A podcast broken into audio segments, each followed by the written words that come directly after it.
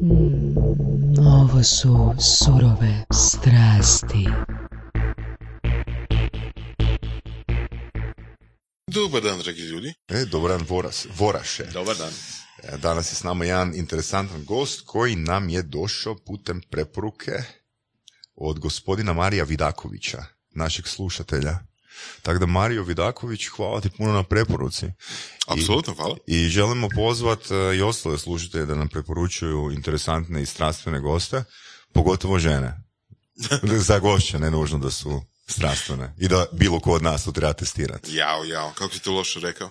Zašto? Kako bi ti to rekao? Rećemo to opet, ovaj, ponovit ćemo par puta pa će biti bolje. Evo ga, danas je s nama, danas je s nama Damir Hojka. Mm, velikoj većini ljudi mislim da je poznat. A? Voras, kaj ti misliš? Jesi čuo za Hojku prije? Pa moram reći da jesam čuo, ali da Vidio. nisam, i, i vidio vjerojatno, da. Ali nisam baš nekako percipirao, tako da ono, čuo a jesam on, sigurno. A on ali se baš bavi percepcijom. Da, Jel da? fotografijom, jel da? Se ja sad uključujem, je sad moment kad Da, počinje govoriti. možeš. Da, nije virtualni gost, nije, nije ono... Nije, nije, ovaj, pa velim, gledaj, svako prati neke stvari koje njega zanimaju. Dakle, ja isto u nekim područjima slabo znam, isto načujem nešto, pa onda u krajnjoj liniji ovaj, kad mi bude potrebno da se malo zadubimo u neko područje, onda intenzivnije uđemo unutra. Tako da evo, ovo će ti možda biti neka poticaj da malo Da, ovaj, da vidiš, pa Apsolutno. eto onda. Znaš, a, neko je od slušatelja komentirao na fejsu a, na surovim strastima da li ćemo imati goste iz regije. Pa evo, Damir je iz Slovenije. Jel? Tako je. I to misliš kao niko nije savršen ili... Ovaj, pa ono, velim, sreća da, da, da su Brežice postojale u doba kad sam se, kad sam se rodio, ali eto, koliko su mi roditelji ispričali, kak je mama tad radila blizu granice, ovaj, nekak naši iz Petrove baš nikak da dođu na taj telefonski poziv i onda kad je vrag odnio šalu, onda su valjda nazvali Brežice i Brežice odmah poslalo kola i eto mene se rodio tamo, tako da hvala Brežicama koji su reagirali, ko zna kako bi to inače završilo. Ti si u fotografiji već koliko? Već XY desetljeća. Jel? Je, je, evo sad 34. godina kad sam u stvari objavio prvu fotku i eto, Kak od, si- od tad se, tad kak se si- bavim i zabavljam. s tim. Kak si ti otkrio svoju strast? A gledaj, moja strast je u stvari, to jest moja priča ti počinje u sedmom razredu osnovne škole. During the war. During the war, da, i to ono, one, for last. ovaj, a, uglavnom jedno ljeto je bilo, kad nije bilo neke velike akcije u gradu. I kak sam ja Što je, volio... za, što je za tebe akcija u gradu? Akcija u gradu je, dečki iz kvarta su tu i mi se zabavljamo, ono, igramo nogomet, nateravamo se po šumi. Mislim, to je tad bilo tak. Dakle, nije bilo Facebooka, nije bilo sad nekakvih velikih izlazaka u, u, u ove u kafiće, diskače, ne znam šta. Mislim, bar kod mene ne, a velim, to je, oni koji su to radili, to su bili u manjini, ti koji su stanovali u gradu pa su imali privilegiju da u papučama idu u, u Kulušić, pa ne znam, u salon, šta je tad bilo sve aktualno. A ovo, uglavnom mi smo se više onak držali tog našeg kvarta gore i bilo nam je lijepo, tako da nije ni bilo potrebe za nekim o, ekstravagancijama u gradu, ali ono što hoću reći, dakle, ljeto i svi se raziđaše, ja ostao sa još par prijatelja doma. I sad šta ću raditi taj višak vremena kad u stvari nema, nema nogometa nekakvog velikog, nema košarke, nema kuglanja, dakle to su sve neki sportovi kojima smo se mi tad bavili. I ovaj, a u to doba sam onako strastveni bio čitač stripova. I sad eh, kak je djed moj, koji je u stvari sad tek vidim iz ove perspektive koliko je imao puta pravo kad je to govorio, makar mi se tad činilo da nema pravo, ali to se uvijek pokaže s godinama. Ovaj, kad, je vidio da ono toliko stripova čitam, onda mi je predložio zakaj ne bi ja crto stripove, da to vrijeme koje ulažem, dakle u, u čitanje nekih nečih tuđih sadržaja, zašto ne bi neke svoje stvorio. Koliko si imao godina onda? Sedmi razred, dakle koliko to moglo biti, eh, Da, ono, 13, 13, 13, 13 godina negdje. I ovaj, eh, i onda sam se ja toga sjetio kad sam eh, vidio jedan Spunk, Spunk je bio tadašnji jedan strip magazin u kojem je između ostaloga tad počela izlaziti škola stripa Marvelo. Ja sam si mislio, ok, ajmo, ono, vidiš šta to djeda misli pod tim da ja počnem crtati i uzeo Spunk, okrenuo početak škole stripa i jednoga po jednoga superheroja. I nakon nekog, ono, tjedan, dva, to na nešto već ličilo, nakon mjesec, dva, sam već onako suvisao bio da je to neko htio i pogledat što sam napravio. Lijepo. I taman je lijepo počela onda škola, osmi razred i nekak sam si ja smislio da ću ja izdavati eh, razredni, to je školski magazin, ja. I naravno taj magazin je u to vrijeme bio u jednom primjerku crtan. Tako da, ono, sve sam crtaš, pišeš, smišljaš, izdaješ i to je bio na papiru sa kockicama rađen. Onda možeš misliti koja je to bila za Afrikance. Tako da, ali nema veze, mislim, ljudima se on dopalo, jednostavno onako, to im je bio štos. I onda, u stvari, sam vidio da je vrag odnio šalu u četvrto, kad, kad je četvrti broj izašao, onda kako su to ljudi po razredu čitali i naravno čitali su i onda kad se ne smije, dakle pod satom ispod klupe. e. I profesorica iz fizike jedan put jednoga vidjela kak čita i ona je došla da šta on to radi, šta je to, ona uzme mu iz ruke i sad vidi da ovaj čita to nešto što nije fizika i ona uzme i podrapa moj uradak.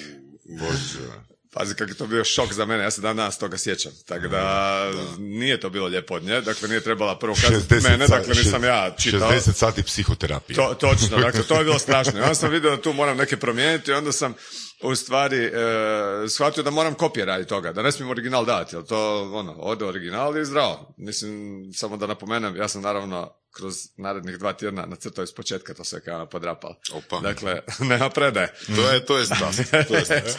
I uglavnom, e, dakle, sljedeći broj kopirao i tako je to izlazilo kroz još taj osmi razred osnovne i onda kroz srednju cijelu školu i tu je onda više manje to, to bilo to, jer sam u trećem razredu srednje nekako se više ovaj, orijentirao prema fotografiji, kako sam imao taj predmet, u stvari se tu dogodilo ono poklapanje, ono što si pitao kako sam otkrio da je fotografija ta je za mene, a velim čovjek u jednom momentu sretne, dakle nekakav medij, ako se želi izražavati, dakle putem nekog medija, dakle koji mu je najadekvatniji onome što on voli, to jest u kojem se osjeća ugodno, a kako sam ja dosta ekstravertiran čovjek i volim brze rezultate, onda mi je fotografija puno bliža nego, nego ono, samotnjačko crtanje, e, ono, tabla stripa ti treba par dana da nacrtaš, dakle nije to bilo Da. my cup of tea na duge staze.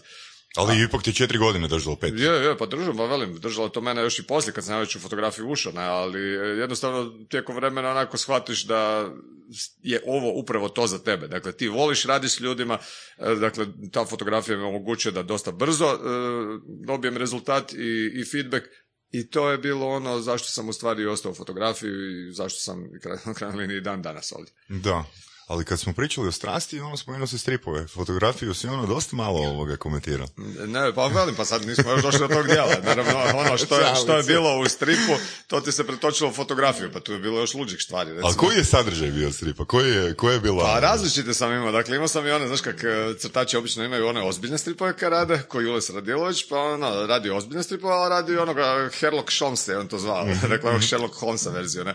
I onda imaš dakle jedan komični imaš jedan ovaj koji je ozbiljni, tako da sam neke stripove o svemiru tamo radio neki svemirski junaci, kak se zvao jedan svemirski putnik, ja mislim da se zvao. A ovi drugi su se svakak zvali, to je bilo iz Afrikancije, uglavnom. E, zgodan je moment bio i, i kak je moj bratić isto ovak čaknut ko ja, on je svirao bubnjeve, isto je tako volio se izražavati u nekom mediju, možda nije bio baš crtač, ali onak isto imao suluda ideja, dakle mi smo ono Monty Python nekakav vibracija, ne, i onda smo znali jedno, jedno vreme, čak smo onda jedan paralelni strip izdali, dakle e, neovisno o ovome što sam ja izdavao e, samostalno, onda sam s njim napravio jedan drugi strip, i tu smo ti onako po prek vikenda znali se uništavati od smijeha. Znaš, ono kad, Kao vas dvojica. nas dvojica, u sobu se zaključavamo prek vikenda, dakle ono stavim spavat kod mene i onda ti pišemo ovaj, dakle to su bili tekstualni prirozi, to što smo mi tamo izvodili, kad koje sto ideje bile, znaš ono kad neko neke provali i onda se oba dva počnu valjati po podu, suze teko na sve strane, a valjaš se onak i držiš se za trbuh i onda moliš ovoga da više ne govori, a ne možeš disat. Dakle, to su ti momenti bili i to je bilo, puni vikendi su bili toga, dakle, može li bolje? Danas bi bili savršeni za YouTube. Danas ono na Da, YouTube da, to tako je, recimo to, i to, je samo ne trebalo to. kamericu metnuti kaj, kaj mi tam pričamo. Dakle, to da je neko mogao vidjeti, ja mislim da bi to... Jel imaš neke primjerke tih stripova danas? Imam ja to u podrumu negdje, da. Da, da, da, da, sve sam ja to sačuvao, samo velim, to je Pa, zatrpano sad. Možeš izložbu napraviti od toga. Rani, rani radovi, najraniji Rani, rani, radovi. najraniji. Najraniji, najraniji, da. Tako da, velim, ono, lijepo je bilo to i velim, to je u stvari doba koja se sjećam da sam se najviše smio u životu. Mislim, a ja zaista se ne mogu sad požaliti da sam se nešto malo da se smio. Ali tad je to bilo baš ono, od jutra do sutra. Jesi primijetio koliko puta je spomenuo riječ e, izražaj? Izražavanje. Izraz- Ja sam htio ovaj, komentirati to, da, da, da. Znači, fotografija kao izražavanje, strip kao izražavanje. Sve kao izražavanje. Da, A gledaj, mislim, to u krajnjoj liniji ima veze sa medijima. Mislim, svaki medij je izražavanje na neki način, ali sad, e, naravno, ti možeš se izražavati da ti je dovoljno za komunikaciju nekakvu redovno, a želiš možda na neki poseban način upotrebiti taj medij da bi nešto poručio što možda nije svakodnevna komunikacija. Tu se u stvari onda negdje tamo u tom razvojnom putu svakog čovjeka počinje stvarati razlike između onoga ko ostaje koristiti medije na nekoj rudimentarnoj razini i ko ode u nekoj ekspresivni smjer, mm-hmm. na nekakvu umjetnost ili nešto već tog tipa. Što za tebe znači izraziti se? Pa izraziti se znači prenijeti svoje misli u nekakvu formu koja, koju recipijent može percipirati kao ono što si ti htio, ili čak i ne mora shvatiti što si ti htio, ali si dobio je nekakvu informaciju o, o tome što se u tvom mozgu događa. Dakle, a to ne mora biti, dakle, može biti konotativni skup simbola ili denotativni. Dakle, on može razumjeti A jednako A, ali u fotografiji A nije jednako A. Dakle, to je više konotativni znači, skup. Zapravo nije nužno razumijevanje, jel?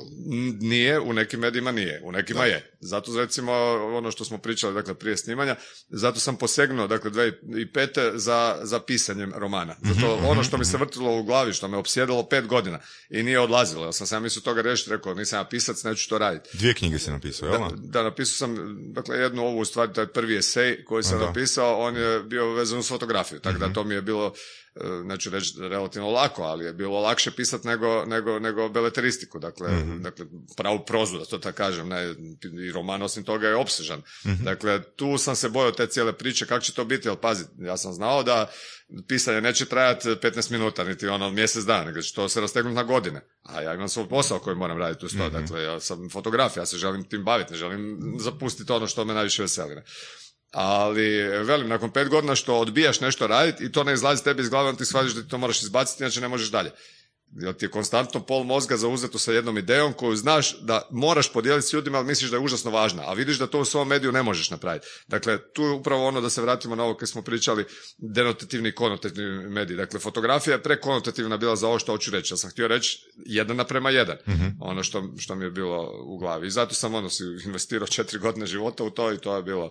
Četiri godine da. Četiri godine sam radio na tom romanu Ksavija, jer ono što sam htio prenijeti je, dakle, znanstveno zamisliva ideja. Dakle, ja nisam išao to pisati zato da malo sad nekakvu fantaziju tu podijelim s ljudima, nego sam znao da stvari idu u tom smjeru, mislim znao, vrlo čvrsto pretpostavljao u skladu s onim što se moglo pročitati na tim e, science portalima, jel, velim, ja kak sam god kroz strip e, odrastao, ali sam paralelno s tim pratio nekakvu popularnu znanost i uvijek sam maštao dva, tri koraka naprijed. I sad mhm. kad ti dođeš do dovoljno informacija, i ti možeš pretpostaviti što će se skoro početi događati. Ti želiš jednostavno to podijeliti s ljudima. Mislim da dobar science fiction, dakle govorimo o tvrdom science fictionu, uh koji je zasnovan na nekakvim ovaj, e, znanstvenim činjenicama, on priprema ljude na ono što uskoro dolazi. uh A ti ako nisi pripremljen, onda si i emocionalno i racionalno u vrlo lošoj situaciji kad se nekakav veliki preokret dogodi. Dakle, ja to uvijek volim karikirat, e, ono, treba pripremiti ljude da ne padnu u nesvijest, takvim jednom dana zakuca na vrata, oni otvore, a ono, oni sami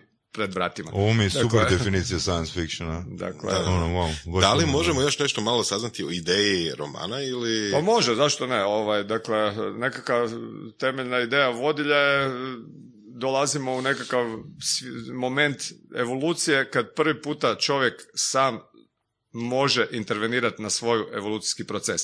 Dakle, po prvi puta na našoj planeti se događa da jedna vrsta može preuzeti evoluciju u svoje ruke. Dakle, mi smo danas sposobni sebe mijenjati. I sad to može ići u sto smjerova. Dakle, mi možemo i ostati ovakvi kakvi jesmo, što je vrlo malo vjerojatno, jer eh, nama se otvaraju sulude mogućnosti upgrade, da to tako kažem. Dakle, mi možemo sebe upgradeati, dakle, intervenirati sa tehnologijom koju smo ono, proučili, koju, koju smo usvojili, intervenirati na samo sebi i stvarati nekakve cyborge. Ne? Možemo s druge strane sebe pretakati u računalo i stvarati nekakve on, virtualne ljude. Možemo izmišljati nove entitete tipa AI, dakle umjetne inteligencije. Dakle, tu je budućnost vrlo skliska. Dakle, velim, svaki od tih naših tehnoloških napredaka, dakle, samo da kažem, dakle, ja jesam pobornik, pobornik napretka u tehnologiji, ali isto sam tako pobornik e, pametnog napretka u tehnologiji. Dakle, ne srljati pred, pred nešto što ne znaš što će izazvati kakav efekt. Da li bi rekao da je knjiga više kao upozorenje ili kao optimizam ili kao nešto treće? Uh, pa knjiga je navođenje na razmišljanje, bi ja to rekao. uh Dakle, ne bih rekao upozorenje, ja nisam pesimističan. Ja si uvijek kažem, uh, ako smo uspjeli do sad, kao vrsta prebroditi sve ovo što je do sada bilo. Dakle, tu spomenjem poglavito tu atomsku bombu, dakle, i nuklearno oružje. Dakle, još uvijek smo živi. Znači, očito postoji nekakav rudimentarna e, opreznost cijelog ljudskog roda da ne iskoristi to za samouništenje. Pa tak se nadam da će biti i dalje, ali naravno to se neće samo po sebi ta samozaštita dogoditi ili, kako bi rekao, samo kontrola, nego to se događa djelovanjem miliona ljudi koji evo ovako možda pomalo neku mrvicu kažu, gledajte, možda nije loše provjeriti prvo ovo, pa onda krenuti u, u nekakvu akciju koja bi mogla imati e, velike posljedice. Tako da, velim, e, kad sam to išao pisati, dakle ja nisam to htio pisati kao neki pseudo esej ili nešto, nekakvu pseudnu zna- znanost, nego jednostavno sam htio napraviti nešto što će ići prema široku krugu publike. To je generalno neka moj stav. Dakle, moj stav je da umjetnost je korisna i to na način, dakle, da ona komunicira sa ljudima, dakle, komunicira s publikom. Ona publici daje nekakav sadržaj koji publika može na neki način apsorbirati. Ako ti odeš predaleko, ako si ti, da to tako kažem, preveliki genijalac, pa te niko ne razumije, za mene to nije umjetnost. Dakle, ti kao umjetnik imaš zadatak upoznat svoju publiku, naći gdje su vam dodirne točke i držati se tih dodirnih točaka tako da publika ima bilo kakav huk koji će ju povući da uopće krene ka Zanimljivo. tvom dijelu. Jako A ne da samo da. pogleda i kaže meni je to sasvim nerazumljivo i okrene se i ništa. Nema komunikacije. Dakle, Da. jel, što je umjetnost u biti, nego komunikacija. Ako nema komunikacije, onda to nije ni umjetnost. Dakle, ti moraš naći nekakav način kako ćeš tu publiku dobiti da ona dođe, sad ću ja govoriti o svom, kako bi rekao, o svojoj matičnoj djelatnosti, dakle na, na tvoju izložbu, i kad dođu oni na tvoju izložbu, ako si ti njih zainteresirao, tu je tvoj poligon gdje ti pokušavaš s tom publikom zajedno otići korak napred u nekakvom svom mentalnom razvoju. Dakle, mi zajedno to radimo. Ne rade to ni samo oni, niti samo ja. Jel, velim, u fotografiji, Jako zanimljiv koncept, Da. u fotografiji je, e, kak se veli, ja stavljam u fotografiju ono što ja znam, Aha. Ali ti ne znaš isto što ja. Dakle, Da. ti gledaš fotografiju sa onim što ti znaš. Dakle, za- z- ti gledaš sa onim inventarom koji imaš u skladu sa svojim nekakvim socijalnim backgroundom, sa kulturnim e- e- backgroundom, edukacijskim backgroundom. Mhm. Dakle, u fotografiji ne treba tražiti e, što je autor mislio, jer je to besmisleno. On ne može znati što Mhm, sam ja mislio. Dakle, naravno, sad imaš tu, mogli bi mi razglabati danima o tome koji su sve nijanse u fotografiji. Jasno da neke fotografije jasnije prenose ono što su htjele reći, da to tako kažem. Dakle, ti kad vidiš novinsku fotografiju, dakle, tebi je jasno, ona kako vidiš da je kuća srušena i piše se o ratu, dakle, ti više manje znaš o čem se tu radi. Ali ako je ta kuća, ne znam, mutno napravljena, zablurana, jedva prepoznatljiva, šta s njom? Dakle, o tome recimo pričamo na tom mom seminaru fotosofija, u stvari koja je korisna vrijednost, upotrebna vrijednost neke umjetničke fotografije. Mislim, čemu ona? Da li samo da stoji na zidu i da ono bude lijepa ili tu ima nešto iza toga? Što može biti iznad toga? Da, da. što može biti iza toga? Iza toga može biti dakle poticaj na mentalno samounapređivanje. Dakle, ovo kako si ti napisao knjigu How to be your better self, tu si na istoj, na istom traku, kako bi rekao, na istoj pruzi kao i mi u... Ali u što fotografiji. znači mentalno napređivanje za tebe? Ja mogu reći što sam ja dobio s knjigom. Da. Da se jednostavno strukturira malo bolje. Da, Znaš, da, da, mislim, pišeš knjigu, ona, ona je najvažnija rečenica prilikom mog izražaja u pisanju.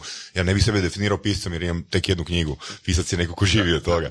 Ali ovoga, meni je jako, jako me motivirala jedna rečenica koju sam pročitao da, da, da se svaki autor ili profesionalac, znači bilo ko, da si mora staviti u glavu rečenicu da, da radi to što radi isključivo zbog sebe. Točno. Dakle, na duge staze ti druga, drugačije ne možeš ni funkcionirati. Znači, nemoj razmišljati o ciljenoj publici, Točno. to je bilo. Da, Znači, nema razmišljati dobro, ono... ne, tu, ne, tu se ne bi sasvim Ok, složio, ok. ali dobro, reci ti svoje, pa ću ja. Da, da. dakle, Znači, zbog čega je važno napisati knjigu, zbog čega se bitno izraziti, ono, da se ti izraziš zbog sebe. Naravno da, da treba razmišljati o, ali gle, ti, da, konkretno od fotosofija ti ne zarađuješ, ili istina ili nije? Pa dobro, gledaj, mislim to kako god, ko je fotosofija. Fotosofija je projekt koji već postoji koji, 10, dakle, 20 gledaj, godina. Fotosofija je projekt u koji čovjek treba uložiti da bi eventualno možda poslije zaradio, a moguće da i ne zaradi. Dakle, Mhm. ali nije zarada ta zbog koje se radi. Dakle, neki put ja mogu i u minusu završiti, ali Tako je, da. mislim to nije baš poželjno, moram priznat, ali gledam da se bar ono to pokrije sve što treba, da ti ljudi Mhm. koje, koje sam pozvao da budu gosti, jel velim, ja ovaj, gledam tu fotosofiju držati besplatnom za ljude koje odaberem, jer nekakva moja inicijalna ideja kad sam to pokretao je da e, gledam napraviti to na način da ljudi ne moraju biti nužno platežno moćni da bi mogli doći do znanja, nego sam želio pomoći onima koji su zaista iskreno u fotografiji za koje ja po svojim nekim ovaj procjenama pr- procijenim da ima smisla da ih se izloži javnosti i pokaže evo vidite mi smo otkrili možda nekoga ko bi vam mogao biti zanimljiv a tako ga možeš otkriti najbolje da, da, da on ne mora platiti, nego da jednostavno Ok. da, da u skladu s njegovim talentom reagiraš, omogućiš mu sve besplatno i vidiš šta će se dalje događati, a velim, kad pogledate kroz ovih 13 dosadašnjih ovaj, fotosofija koje smo imali, dakle sad smo više od 200 ljudi je prošlo kroz naš seminar, onda ćeš vidjeti da tu ima niz ljudi koji su poslije nas upisali akademije kako u Zagrebu, tako i u Beću, e, koji e, su- rade sad u vrhu nekakve modne fotografije naše. E, Jedan naš osvaja u podnoj fotografiji po svijetu, ono prva, druga mjesta, dakle, Ok. onako, to, to je bit cijele priče. Dakle, prvo da ih nadogradiš u edukaciji, drugo da im daš priliku da osjete kako je to zaista fotogra- živjeti kao fotograf, dakle sve što se radi na fotogra- fotosofiji je in real, dakle sve se objavljuje, svi klijenti su stvarni, svi mediji su stvarni, svi celebrity koji dođu da ih fotkaš su stvarni, dakle sve se objavljuje. Dakle ti tu dobiješ zaista nekako iskustvo toga što trebam napraviti da bi moja fotka bila objavljena. I još gledam, dakle, to i povezati sa medijima, dakle, da ti ljudi upoznaju, dakle, te urednike ili fotografe ili novinare, ovi njih, dakle, oni koji su spretni su si tu izgradili nekakvu Znači ti njih zapravo i učiš i biznis između... Točno, dakle oni tu vide, dakle ja gledam Da. to sabit u tih 6-7 dana, da oni sve vide kako to izgleda kad si ti stvarni profesionalni fotograf, kad do toga živiš, Da. što ti sve moraš raditi, dakle i koji su tvoji izazovi. I onda tu njih, niz njih se iskristalizira koji je njihov smjer, da li to prvo oni žele, da li to mogu, jer oni tu vide da to nije lako. Dakle, trebaš ti biti konstantno kreativan, ti moraš znati komunicirati s ljudima, dakle, ti moraš znati od tog celebritija kojeg sam ti ja doveo e, dobiti nekakvu otkačenu ideju, jer mi ne želimo dosadne fotke. Dakle, mi ne radimo e, fotografije gdje ti sad sjedneš na stolac, pa mi metnemo jedan, jedan reflektor i sad ti se malo igraš svjetlom. Ne, nego ja gledam ih usmjeriti da te fotografije koje oni naprave, da dobiju nešto od tog celebritija. Istina, mislim, njima je tamo jedna buffer zona postoji, dakle, to su moji prijatelji koji su toliko dragi da zaista dođu i pomognu tom cijelom projektu, jer isto tako vjeruju u taj projekt kao i ja, ali ti ipak moraš nešto njima reći sad, neće ti bitorajac skakat u zrak ako ti ga ne dobiješ za to, ako mu ti ne ispričaš neku dobru priču na koju će on pristati Da. i onda još možda i nadograditi. Dakle, ti moraš između ostaloga probati uvući toliko svog ovoga e, modela da on počne davati sebe neke stvari koje ti možda nisi pretpostavio. Recimo tako ja radim kad radim kreativne fotosessione, ja imam nekakvu ideju. Imam čak dve, tri ideje kad idem na session. I ja krenem s jednom, ali ja gledam što moj celebrity radi. I pustim ga, dakle dam mu on, lagano do znanja da i on ima pravo nešto predložiti ako mu nešto sine. I tako da se u jedno, dva, tri sessiona dogodilo da je totalno druga fotka izašla od one u koju sam ja krenuo, zato što on je ponudio nešto Feedback, što je feedback. pet puta bolje nego ono što sam si ja zamislio. Recimo, to je bilo sam likotom kad smo fotografirali još prije jedno 6-7 godina. Zamislio sam si nešto, e, kako je to bilo nogometno prvenstvo, tada aktualno i sad rekao, aj ti obuci u nekakvu ovaj, e, nogometašku uniformu i onda ćemo mi uzeti pa ćemo se sad kao igrati na nogometnom igralištu, ali ćeš ti imati reket, pa ne znam, pa je bio reket, pa je bilo ovo, pa je bilo ono, pa je šah igra, ne znam šta. I sad ja gledam jednu od fotografija i sad čujem da se počinju asistenti smijati skup sa ovim i ono, ali ja ne obraćam pažnju. I sad u jednom momentu pogledam, a ono mlikota nekakve face slaže, dignuo je tu majicu, pa onak, znaš, ko, ko nekakav, ono, ne, znam, čudak se sav iz, izredizajnirao, dakle, sam svoj modni dizajn neki napravio totalno odvaljeni, sa dignutim nogavicama, ko curica nekaka. I uglavnom, ono, mislim si ja, pa to je to, dakle, ne treba mi uopće ono nekakav koncept. I ja napravim tu fotku, i uglavnom ta fotka je svugdje bila. Dakle, ono što mi je najdraže bilo, dakle, to je bilo negdje osmi mjeseci, to je izašlo. I tad sam ja išao kod njega na onaj njegov ovaj, e, glumci u Zagvozdu, ono događanje. I sad, uglavnom, prije toga sam stao u Zadar, idem po Karolargi, nekakva slastičarna, vidim izrezali ljudi tu fotku i naljepili na zid. Onda dođe kod Mlikote, dolazi, ne znam, Vlado je dolazio od kudo, iz Umaga. Dolazi bus, na fronti busa naljepljena ta fotka. Dolaze ovi drugi, isto neka grupa, ne znam, iz, iz Krapine, isto ta fotka na ovome. I to, to je to. Dakle, zbog toga čovjek radi fotografiju, da se vratimo na ono tvoje Da, pitanje. da, da. Dakle, to je početak cijele priče. Dakle, ti moraš voliti to što radiš, inače na duge staze to ne možeš raditi. A još sam se sjetio onoga kad si rekao, u uh, stripu je bilo uh, puno strasti, ali ništa ne pričaš fotografije. Pa tu da ti ja počnem pričati što sam ja zbog fotografije radio, ti, ti bi rekao da sam lud.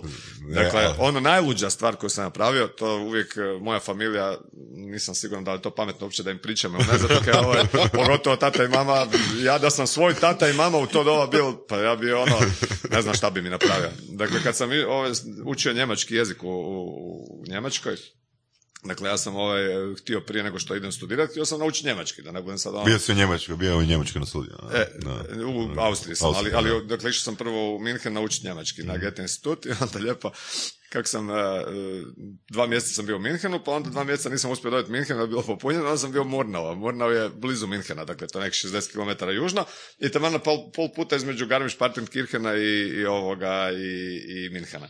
I sad kak prek vikenda nemaš ti šta puno raditi u Murnau i onda sam uvijek svaki vikend nekakav izlet si napravio. Rekao idem u Garmisch. I ja sam pročitao negdje tamo da je tamo vrh Njemačke, neki ovaj Alp špice, drugi vrh Njemačke, tak nešto. Prvi je Cug špica, ovo je, mislim, drugi po Nice. E, i sad ovaj, rekao idem ja tam, ono, uzeti fotić, idem napraviti, ono, fotke sa, sa vrha Njemačke.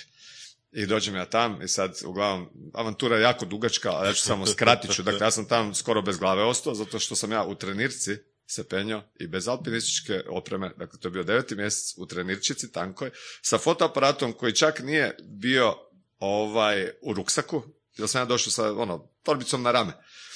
U tenisicama, ja sam ti se penjao na stijene po 80-90 metara visoke gdje su samo klinovi. Nema osiguranja, nema ničega. Jer sam ja došao gore sa žičarom na Ivac misleći to ide do vrha.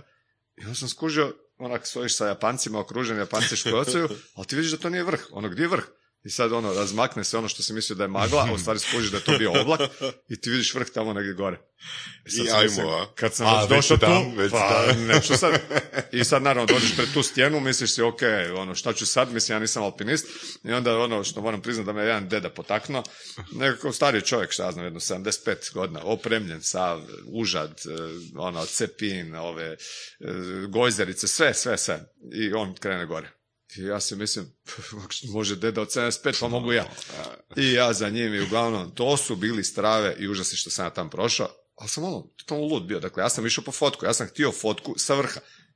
I ono, skoro po cijenu glave. Velim, ovo je taj 70-80 metara visoka okomita stijena, to je bilo tek početak. Onda kad sam mislio da sam došao do kraja, onda je bilo još ono, hodaš e, horizontalno, dakle ovo je bilo okomito. Onda ideš horizontalno, ti ima jedan, jedan dio gdje su klinovi isto po, pozabijani u stijenu, ali ti hodaš s jednog klina na drugi, ko po stepenicama, a ispod ti je provalija 200 metara. Dakle, jedan put sam išao pogledati dole i to nije pametno. Dakle, nemojte gledati dole. Znači, to nisi slikao, taj I to sam, to sam isto pofotkao. Dakle, Dobro. nema fotke doma s toga. I došao ja do vrha, smrzo se gore, ali taman kad sam se htio akt pofotkati, pazi, još jedan akt pofotkati, a već promrzno, pazi, ja ne mogu stisnuti. Govorim o situaciji kad ne možeš uopće stisnuti, nego moraš sa dve ruke gurnut prst dole da bi okidač krenuo, da bi self-timer se pokrenuo. I taman ja dođem gore, sam promrznut, mislim se sad ću, ono, 10 minuta pofotkati, to sve. Ovaj, idem brzo dole. Ovaj, čujem ja, dolaze neki ljudi. Mislim si, sanjam. Pa ono, na vrhu sam svijeta, mislim, kako može neko doći. I sad ja onak pričekam malo, vidim ja grupa čeških planinara, dolaze oni i ne samo dolaze, nego se oni rade piknik. Znaš, ono, raširuju ovaj, papire, luk, špek, lijepo se sjednu i još 45 minuta čekanja na toj zimi kad se maknuli brzo po fotku i, i dole, a i dole isto bio kaos, ali to će biti jedna druga priča, ali i dole nije bilo lako doći. Da. Bože. Eto, to ti je samo da ti ono Da. kažem što sam u stanju učiniti kad Ne, se zakucam super. oću fotku od tamo. Dakle, to nema to kaj... A, ali bi išao gore da, nis, da si bio recimo u Japankama. Pa vrlo vjerojatno bi. Pa nije, pa ono, pa ako sam išao u tenisicama, onda možeš misliti kako je to bilo. Koliko često ideš za nekakvim specifičnim ono, slikom ili mjestom ili kadrom kao što je bio taj vrh, a koliko je stvar uh, u tom slučaju konkretno slučaja i tipa ono street fotografije ili nešto toga? Odnosno, je, jesi li i danas spreman biti toliko lud ko onda za neke stvari? To su dva Pa, pitanja, znaš to su dva pitanja. Dakle, Eto, što, ok, se ok. tiče, što se tiče moje ludosti, mislim da ona nije ništa posustala, ali se tu dogodio moment da imam tri kćeri. Dakle, ti sad kad imaš tri kćeri koje ovise o To su tebi, tri momenta. To su tri Barem. momenta Tri ili koji- više. Koji, te, koji te spuštaju malo natrag na zemlju i kad si pomisliš neka, joj, što bi ja ovo napravio, a vidiš da nije baš 100% safe, onda si misliš, ok, ajmo to ostaviti za neko doba kad one budu imale svoj posao u rukama, pa onda da mogu i bez mene nastaviti, ako to baš tako loše završi. Tako da, to ti onda, eto, to je takva situacija danas. Ajde, no, Ali i dalje, ono, do granice, da, ako znam da je dovoljno safe, da baš ono ne ostanem bez glave, dotle idem. Znači baš ideš ciljeno za fotografijom. Pa ja, ti- da, da, ja ti to, mi ti to na, na, ovaj, na fotosofiji, na seminaru, ja sam ti to definirao kao uh, lovac ili konstruktor. Dakle, konstruktor je onaj koji si više voli sve izrežirati i više manje ima stvari u svojim rukama. Dakle, ja sam više taj. Osim kad imam takvu ideju, kad moram biti lovac. Ali to je sad sve rijeđe. Dakle, nekako sam si razvio stil rada, da to tako kažem, da volim smisliti fotografiju i onda ju napraviti. Sad velim, baš ovo što spremam sad za Mimaru, za nekakvih ono dva tjedna, Dakle, tu je bilo kombinacija to, to dvoje. Dakle, znao sam što hoću, ali sam fotografirao životinje s kojima nikad ne znam što ćeš dobiti. Tako da tu moraš biti lovac, ali si pokušao kao konstruktor si ono, imat koliko toliko sve parametre koje ti je moguće imati u rukama, imati u rukama. Da. A sreća, ono faktor sreća je uvijek tu.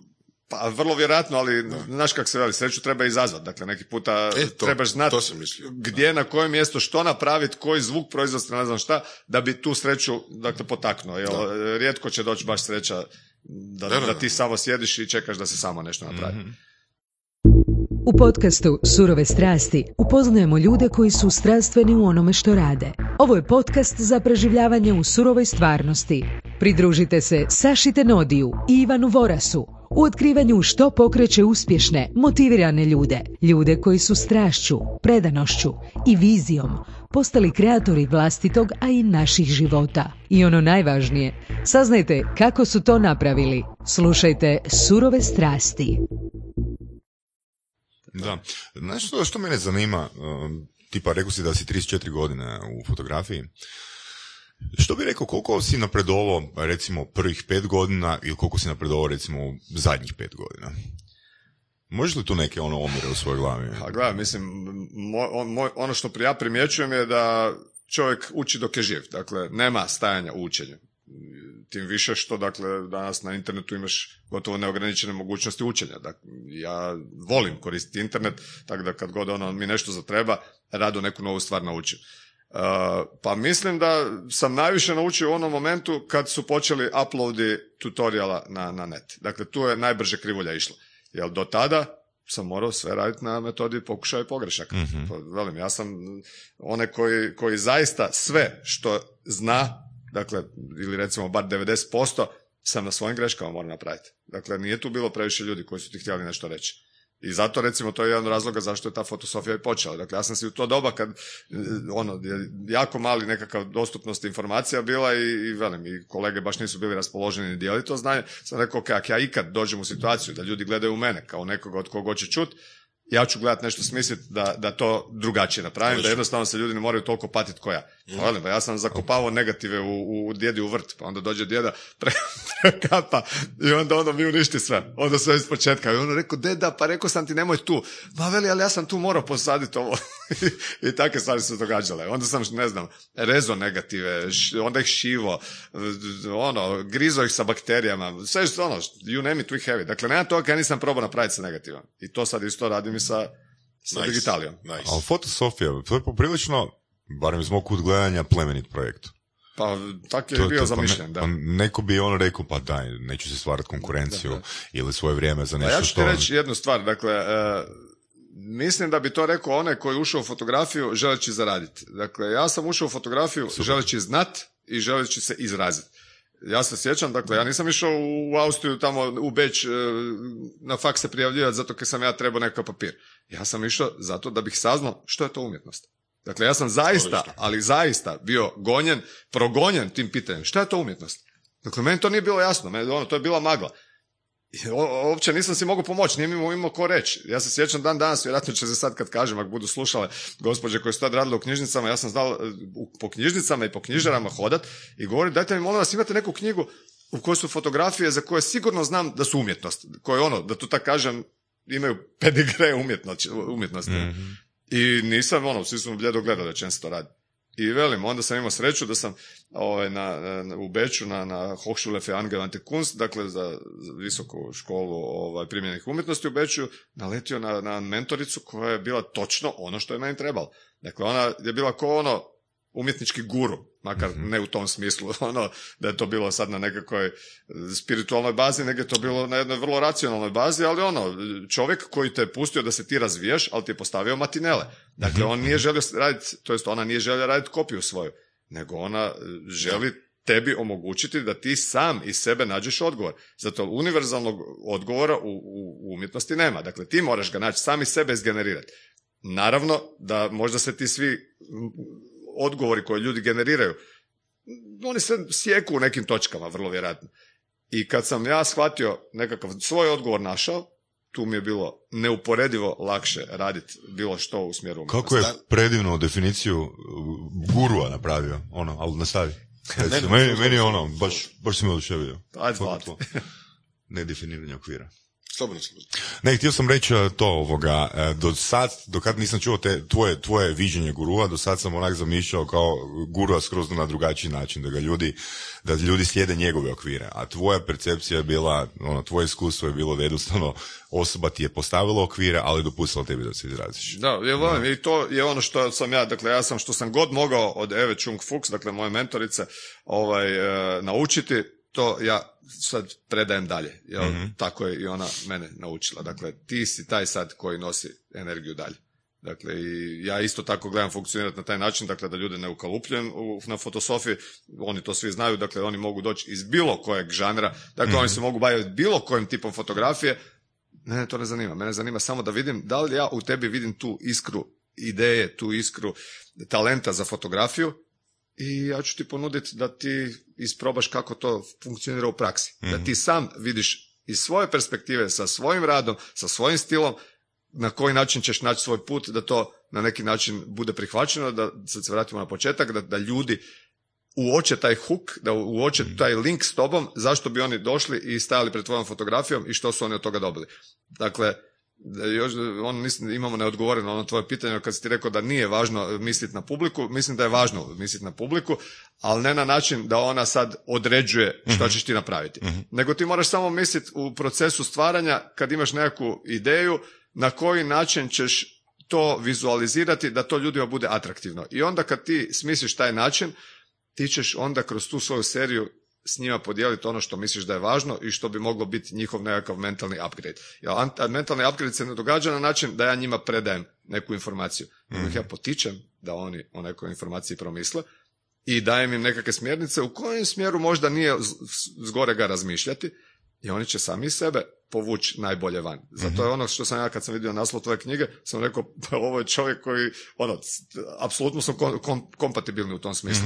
Dakle, ti u susretu sa kvalitetnom umjetnošću ćeš sam raditi svojeg bolje ja. Dakle, ti ćeš sam to na sebi raditi. Zato te to što si vidio potaknulo na neka razmišljanja, a čim ti razmišljaš o nekim stvarima i imaš nekog, pod navodnicima, sugovornika ispred sebe, samo naravno, to je ipak ovaj, komunikacija na način da više ti govoriš nego ovaj na zidu, ovo je postavio nekakav eh, poligon o kojem ćeš ti razmišljati, a ti sam sebe reflektiraš kroz fotografiju. Dakle, ja volim reći za fotografiju da je ona uvjetovano ogledalo tvoje psihe. Dakle, uvjetovano je zato što sam ipak ja koji sam fotograf radio nekakav taj uvjet o čem ćeš ti misliti, ali to je tvoje ogledalo, ti reflektiraš svoje misli kroz to. I ti sam sebe u stvari unapređuješ ako to djelo je umjetnički kvalitetno. Znači, htio sam, ti, eh, htio sam se još uloviti za par stvari. Ono, kad si pričao, ono, meni se šest eh, pitanja nametnulo i ono, ispričavam se Borasu. A, rekao si, mm, kad smo pričali o toj ciljenoj publici a, i još si spomenuo metaforu ono da si na rubu, a, ali da nisi predaleko.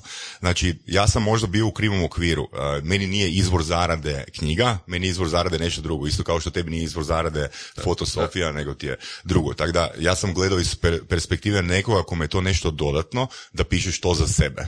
Da to možda bude neki oblik ili pipeline ili neko tvoje dijelo koje si napravio. A kako znaš a, gdje je taj a, rub o koji ne smiješ prijeći?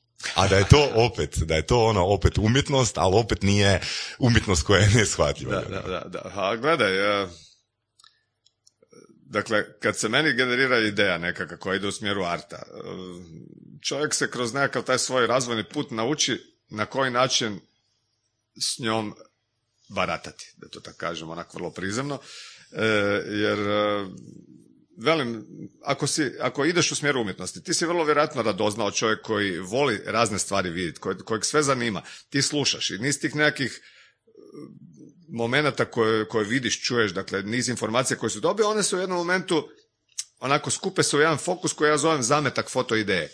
I tu te nešto počne onako kopkati, nešto vidiš da se počelo u tebi oblikovati. I to počinje nekakve onako mentalne slike u tebi raditi, ti vidiš nešto što, što, što ti se čini onako da ide u nekakvom smjeru da će se nešto roditi. I sad ti kroz taj put tu nešto krene taj zametak i počneš razmišljati o tome. Sad kroz to razmišljanje ti dođeš do nekakvog vizuala u glavi što bi ti htio da se rodi. I kad se to počne rađati, dakle kad ti si spreman da to krene van, onda ti prvo dobro razmišljaš o tome da vidiš da jednostavno si skratiš put, jel ako sam onako na prvu mi se čini nešto odlično, sad ja organiziram snimanja, plaćam modele, ne znam šta sve radim, i onda nakon ono mjesec dana snimanja gledam fotke i onda shvatim e, možda sam mogao još i ovo ili nije mi to to, tu sam onda napravio loš posao. Dakle, ja si gledam uvijek napraviti, prvo dam jedan period gdje si samo zapišem, skiciram i onda pustim da to malo leži. Pustim da još malo to prođe kroz mene, za to vrijeme još čuješ, vidiš nove stvari, apsorbiraš nove impulse i nekako sam sebe onda dođeš do toga da se na čisto dovedeš da je to što si smislio, da je to zaista to što ti želiš raditi. Onda kad to izdefiniraš, napravim nekakvu probnu seriju. Napravim nekoliko fotografija, dve, mhm. tri. Mhm. U tom nekakvom vizualnom smjeru koji sam zamislio. I onda opet pustim. Onda opet ih gledam ih malo, pa ono, familiju, prijatelje, mhm. ovi koji se motaju kraj mene, onda čuju kaj misliš o ovom. I oni svi znaju da žele, da ja želim da mi kažu iskreno, dakle ako vide da nešto im smeta, da to zaista kažu. Dakle, meni je čak važnije to da im kažu, da mi kažu nešto što nije dobro, nego da pohvale. Sad mhm. jasno, volim da pohvale, jednostavno to je ono zbog čega radiš, ti voliš da zgeneriraš nešto što je drugim atraktivno. Ali dakle, ja volim da mi nešto neko kaže, ok, čini mi se da si ovdje možda mogao bla bla bla bla i na taj način ja onda se iskristaliziram seriju, vidim da li sam odmah pogodio crno ili neko mi kaže onak nekakav predlog koji mi se čini suvisao. Naravno, ti dobiš neki puta i stvari, ti moraš uvijek gledati to kroz filter toga ko to govori. Dakle, ti mhm. moraš znati što očekuješ od tog čovjeka, što možeš očekivati. E, da li je on dovoljno kompetentan da ti zbog njega ideš nešto mijenjati. Dakle, to ti moraš sam sa sobom e, razriješiti, moraš znati kog ćeš imati kao svoju probnu publiku. Ali, dakle, kroz taj filter provučeš to što su oni rekli i za one koje misliš da su rekli nešto što ti je relevantno, ti to uzimaš u obzir i eventualno mijenjaš. mm Tako da, i tek tad onda izlaziš van kad, kad ovaj, kad imaš sve to izdefinirano. Jel ti se ikad dogodilo da, da, situacija da je recimo feedback okoline kojeg si pitao za mišljenje bio totalno ne, ali da je, tvoj, da je tvoj osjećaj bio jači da je to totalno da? Uh, pa ne, u stvari u fotografiji uh, ako ima nekakvog feedbacka koji je ono da nešto treba promijeniti, onda je on treba promijeniti ovaj dio. Dakle, nema da je bilo nešto totalno u jedan ekstrem ili u drugi ekstrem. Dakle, bilo je možda nekakvih malih podešavanja gdje sam u, ovaj, uvažio, ali neki puta kad mi neko nešto predloži, a ja vidim da to mislim suprotno, onda ja napravim po svom. Mhm. Dakle, ja ne mijenjam nužno prema onom kaj ljudi meni kažu. Dakle, oni kažu, ja to poslušam, prespavam, razmislim se i ako ja sam sebi zargumentiran zašto ja to neću, ili zašto u to ne vjerujem, tu, to da bi trebalo mijenjati, ja ostavim pri onom što sam napravio. Kad radiš fotosofiju, znaš li prepoznat vrhunskog fotografa? Ko će biti? U, u fotografiji ja volim reći da je situacija vrlo jednostavna, da tako kažem, makar nije generalno, ali pogotovo za lajke. Dakle, u fotografiji ti ne možeš ono nešto fejkat previše. Dakle, ljudi vide fotografiju.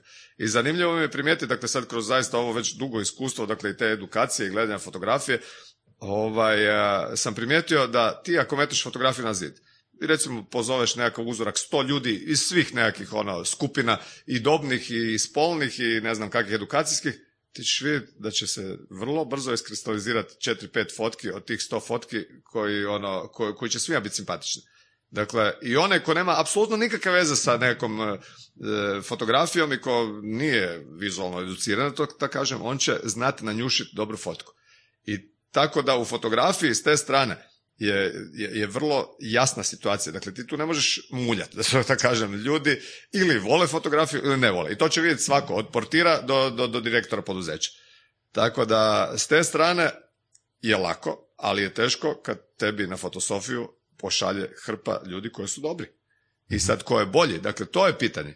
Dakle, ko su tih 15 između njih 70-80 koji pošalju? Mhm, mhm. To je, recimo, meni najteži moment u celom, u celom ovaj, u celoj godini, dakle, kad moram ljude izlučiti ko je tih 15. Ja velim, vrlo malo ima onih zalutalih na fotosofiju. Više manje ljudi znaju što je to. I znaju što se očekuje. Dakle, ima možda ono 10% onih koji možda onak, su poslali nešto što, što nije, nije to. Ali ovih tu ostalih, ono, 60 su poslali nešto što bi moglo doći u obzir.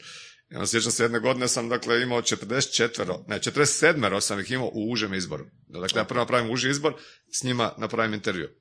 Jel to mi isto onda još dodatno pomaže da is, isfiltriram ljude zato što fotosofija je o fotografiji, ali ona i o druženju, o karakteru tog čovjeka, dakle o, o, o komunikaciji na platformi fotografije. Dakle, taj čovjek kojeg mi uzmemo, mi bismo rado htjeli, kad kažem mi, onda ne kažem samo sebe, nego i asistente i ove prošle generacije fotosofa, kak se nazivaju, dakle, seminaristi fotosofije, koji bi htjeli nekog ko je simpatičan, ko je raspoložen za grupu, za rad u grupi. Dakle, naš sistem nije da sad ti si nekakav usamljeni vuk koji nikog ne voli, super si fotograf, a ti bi sad htio s nama. Mislim, to je teško, zato što neće ni tebi biti dobro, niti, niti nama. Jer to je zamisao da se tu dijele znanja i da ljudi zajednički uživaju u fotografiji. Znači oni razgovaraju o fotografiji, jedni drugima pomažu. Dakle, to je dakle, stvaranje nekakve oaze dobre energije na temelju fotografije recimo. I zato taj intervju i zato tu gledamo dakle procijeniti još dakle koji od tih vrlo dobrih još možda za nijansu jedno koplje napred ovaj, i kad se tiče karaktera i kad se tiče nekakve sklonosti ka tom cijelom projektu gdje u stvari je sve koncipirano da ta grupa zajedno živi da oni ostanu poslije, poslije fotosofije u kontaktu, što se velim i događa. Ovaj, e, tako da velim, tu onda izlučiš još, još, ovaj, još, još jedno filter napraviš i gledaš na tih 15 ljudi ovaj, spojiti nadajući se da će ta grupa biti e, koherentna i da će se dobro družiti i da će ostati u kontaktima, da će jedni drugima pomagati ono, da to tako kažem doživotno, jer ovaj, ja volim uvijek seminaristima na kraju reći kad, kad si u suzama odlazimo sa fotosofije, ali ovo kad kažem u suzama, dakle to je doslovno, to nije za frkancije, dakle tamo teku suze, jer ljudima se ne da ići doma. Zato što smo ono, sedam dana se povežemo svi toliko, pazi, ljudi su ti tu pored tebe pomagali su ti u situacijama kad donosi htio poluditi u ponoć, ne možeš nekako nešto napraviti u Photoshopu i ovaj ti dođe i dati ruku i riješiti tvoj problem. I takvih ima sto situacija. Dakle, e, ja im volim reći, dakle, zadnji dan fotosofije do seminara je tek prvi dan fotosofije. Mm. Da. Tek onda kreće posao. Točno. I onda kreću ta sad druženja, jer tu oni ostaju u kontaktima. Mm. Recimo, možda jedan od najganutljivih detalja je bio ovaj, e, prije godinu ili dvije, e, kak jedan moj kolega iz, iz Sarajeva, Haris Čalkić, on ima jedan super festival, ima e, fotografije na koji ljudi šalju fotografije i onda isto on ima svoj žiri, odabiru te fotografije i onda je tamo izložba u Sarajevu, u gradskoj vječnici i tako dalje, tak dalje. Ja sam isto bio jedne godine gost sa, sa, sa predavanjem u fotosofiji, ali velim sad, kak te godine teku, sve više ljudi iz regije je prošlo fotosofiju. I sad se događa da sve ljudi, više tih koji su odabrani, su završili fotosofiju. mm I tak se prije dve godine ili godinu dana dogodilo da ih je bilo 17 od 48 izabranih su prošli seminar. I uglavnom onda su mi osvane onako na Facebooku u jednom momentu fotka, dakle oni su našli nekoga ko nije fotosofi, zamolili su ga da ode negdje gore na terasu i sad na sred te gradske vječnice ima jedna zvijezda, oni su legli njih 17, onako su se u zvijezdu i onda su ono, ne znam, po fotku ih i ono su mi metnuli fotku i napisali ono, hvala ti Hojka, Hojka connecting people. I sad, nice. ko to može platiti? Dakle, to je ono, onak, sam ti se oči zamuta, ono, da, da. Mm. Eto, to ti je više manje to Da, znači koliko, 13 godina? Koliko je? 13 završena, sad ćemo 14. To je, to je skoro 200 ljudi. Da, da, da. da, zapravo to je bila ideja stvoriti taj community. Pa to je između osloga, to je, velim, ono što ja nisam imao, to je da, da imaš prijatelje u, u svom matičnom mediju, dakle to ja želim njima prenijeti. Zašto to ne bi imali? Mislim, oni se bave istim medijem. I onda velim što kod nas, mislim da je, da je isto tako dobro, dakle kod nas nije uvijek da si ti super fotograf u smislu da se baviš profesionalnom fotografijom. Ti trebaš samo biti vrlo kvalitetan fotograf koji se izražava medijem dobro, a ti možeš biti totalni amater. Mhm. Ali ako ti dobro radiš, ti si naš case. Mhm, mhm. Dakle, kod nas je zaista presjek od, od e, ljudi koji dakle, e, se bave fotografijom potpuno entuzijastički, dakle šalju fotke na natječaje, dakle ono, jednostavno to nije biznis, do onih koji su poluprofesionalci, koji možda pola zarađuju s fotkom, pola ne, do onih koji su potpuni profesionalci. I oni svi zajedno super funkcioniraju i oni rade kreativne stvari, a za kreativnu stvar svi ti zajedno mogu smisliti nešto u superlativu.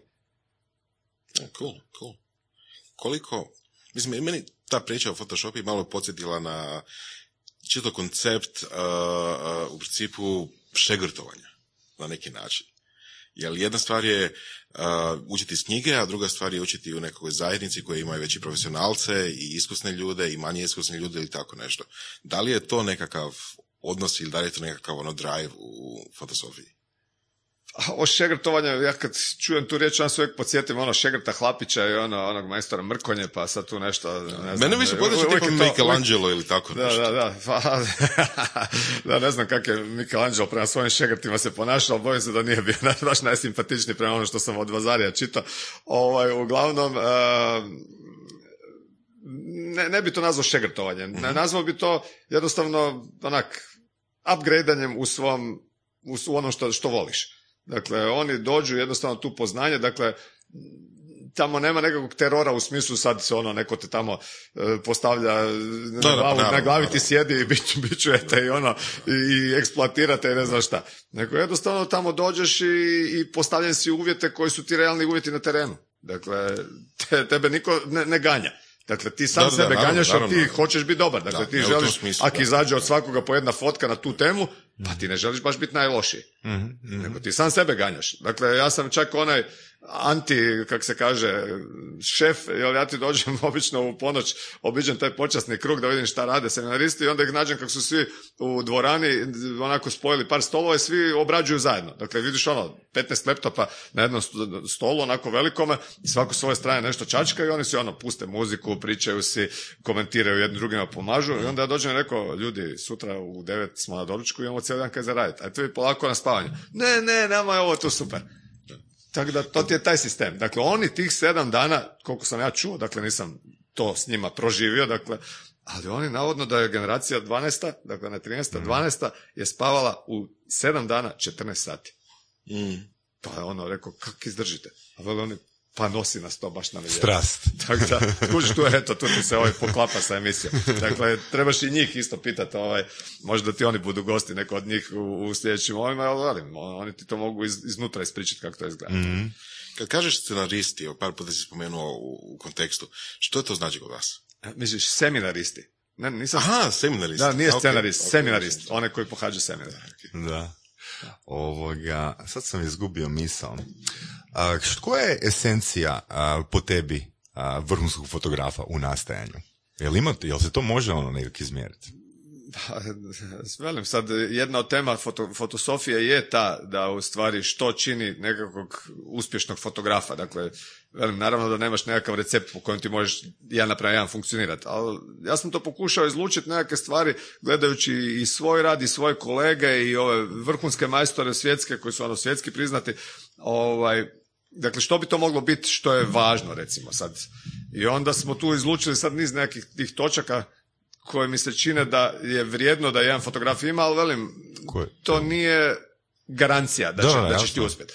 Ali recimo, ono što bi trebao jedan fotograf imati po mom, dakle, tu sad, velim, možemo govoriti i o različitim vrstama fotografije, pa sad e, to secirati do, do, do, do u stvari nekih detalja, ali generalno sad govoreći, dakle, bez obzira da li, da se, da se neko e, želi baviti ili dokumentarnom ili primjerenom ili umjetničkom fotografijom, ali dakle, on bi trebao prvo biti motiviran za rad u fotografiji. Dakle, on mora imati nekakvu motivaciju. Dakle, on mora željeti to raditi. I ako toga nema, dakle, uopće ne kreće priča.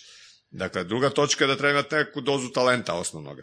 Dakle, talent ja mislim da se može razvijati. Dakle, ja sam Može to- se naučiti? Učiti je jedno, a razvijati talent Da, je drugo. ok. Znači, dakle, mora postojati. Dakle, učiš e, stvari koje su faktografija. Dakle, ne znam, učim kako ću raditi s fotoaparatom, učim kako ću, ne znam, svjetlo podesiti, ali talent razvijaš. Dakle, tu ne mogu ti ja doći reći, e, sad ćeš ti napraviti to, to ti je formula. Nego ti jednostavno radeći nekako taj, taj, taj svoj vi- vizualni izričaj uobličuješ u nešto što počinje biti suvislo. Mhm. Dakle, to je razvoj talenta, da to tako kažem. Mogu samo još a, Može, može. oko talenta, i imali smo par puta već temu u podcastu. Da li smatraš a, ili ne smatraš da, se, da, je- da je talent nešto što s- može se naučiti u potpunosti iz nule? Da li bi, ne znam, nekoga ko nema talent uopće prema fotografiji, da li smatraš da bi sa svojim vještinama i sa svojim iskustvom mogao dovesti tu osobu da postane vrhunski fotograf? A tu se moram osvrnuti na onaj behavioristički stav, dakle da mogu od istog čovjeka, kak mi ga daš na početku, Da, mogu napraviti, Watson, točno. Watsonova priča, dakle mogu napraviti i kriminalca i doktora, znanosti. Dakle, mislim da u tome ima, ima nešto, ali naravno da je puno lakše raditi ako neko starta, da sad tak mogu iz- izraziti u nekim ono, imaginarnim postocima, ako neko ima 80% talenta, jasno da će puno brže i puno efikasnije doći do nečega što će biti 100%. A može se isto tako dogoditi da neko ko krene sa 20% talenta, pa sad je užasno uporan, da Mhm. on prestigne ovoga sa 80 u jednom momentu, ali će mu trebati duže vreme. Mhm. Tako da, sve je pitanje opet one motivacije. Motivacija kad i na- odnos motivacije i Točno, to ti se sve Da. prožima, a velim. A znamo i sami da nature and nurture are working Da. together, znači da ono što si naučio i ono što si naslijedio genetski, to je kombinacija koja će tebe nositi kroz život. Ne? Što znači nesvaćeni umjetnik?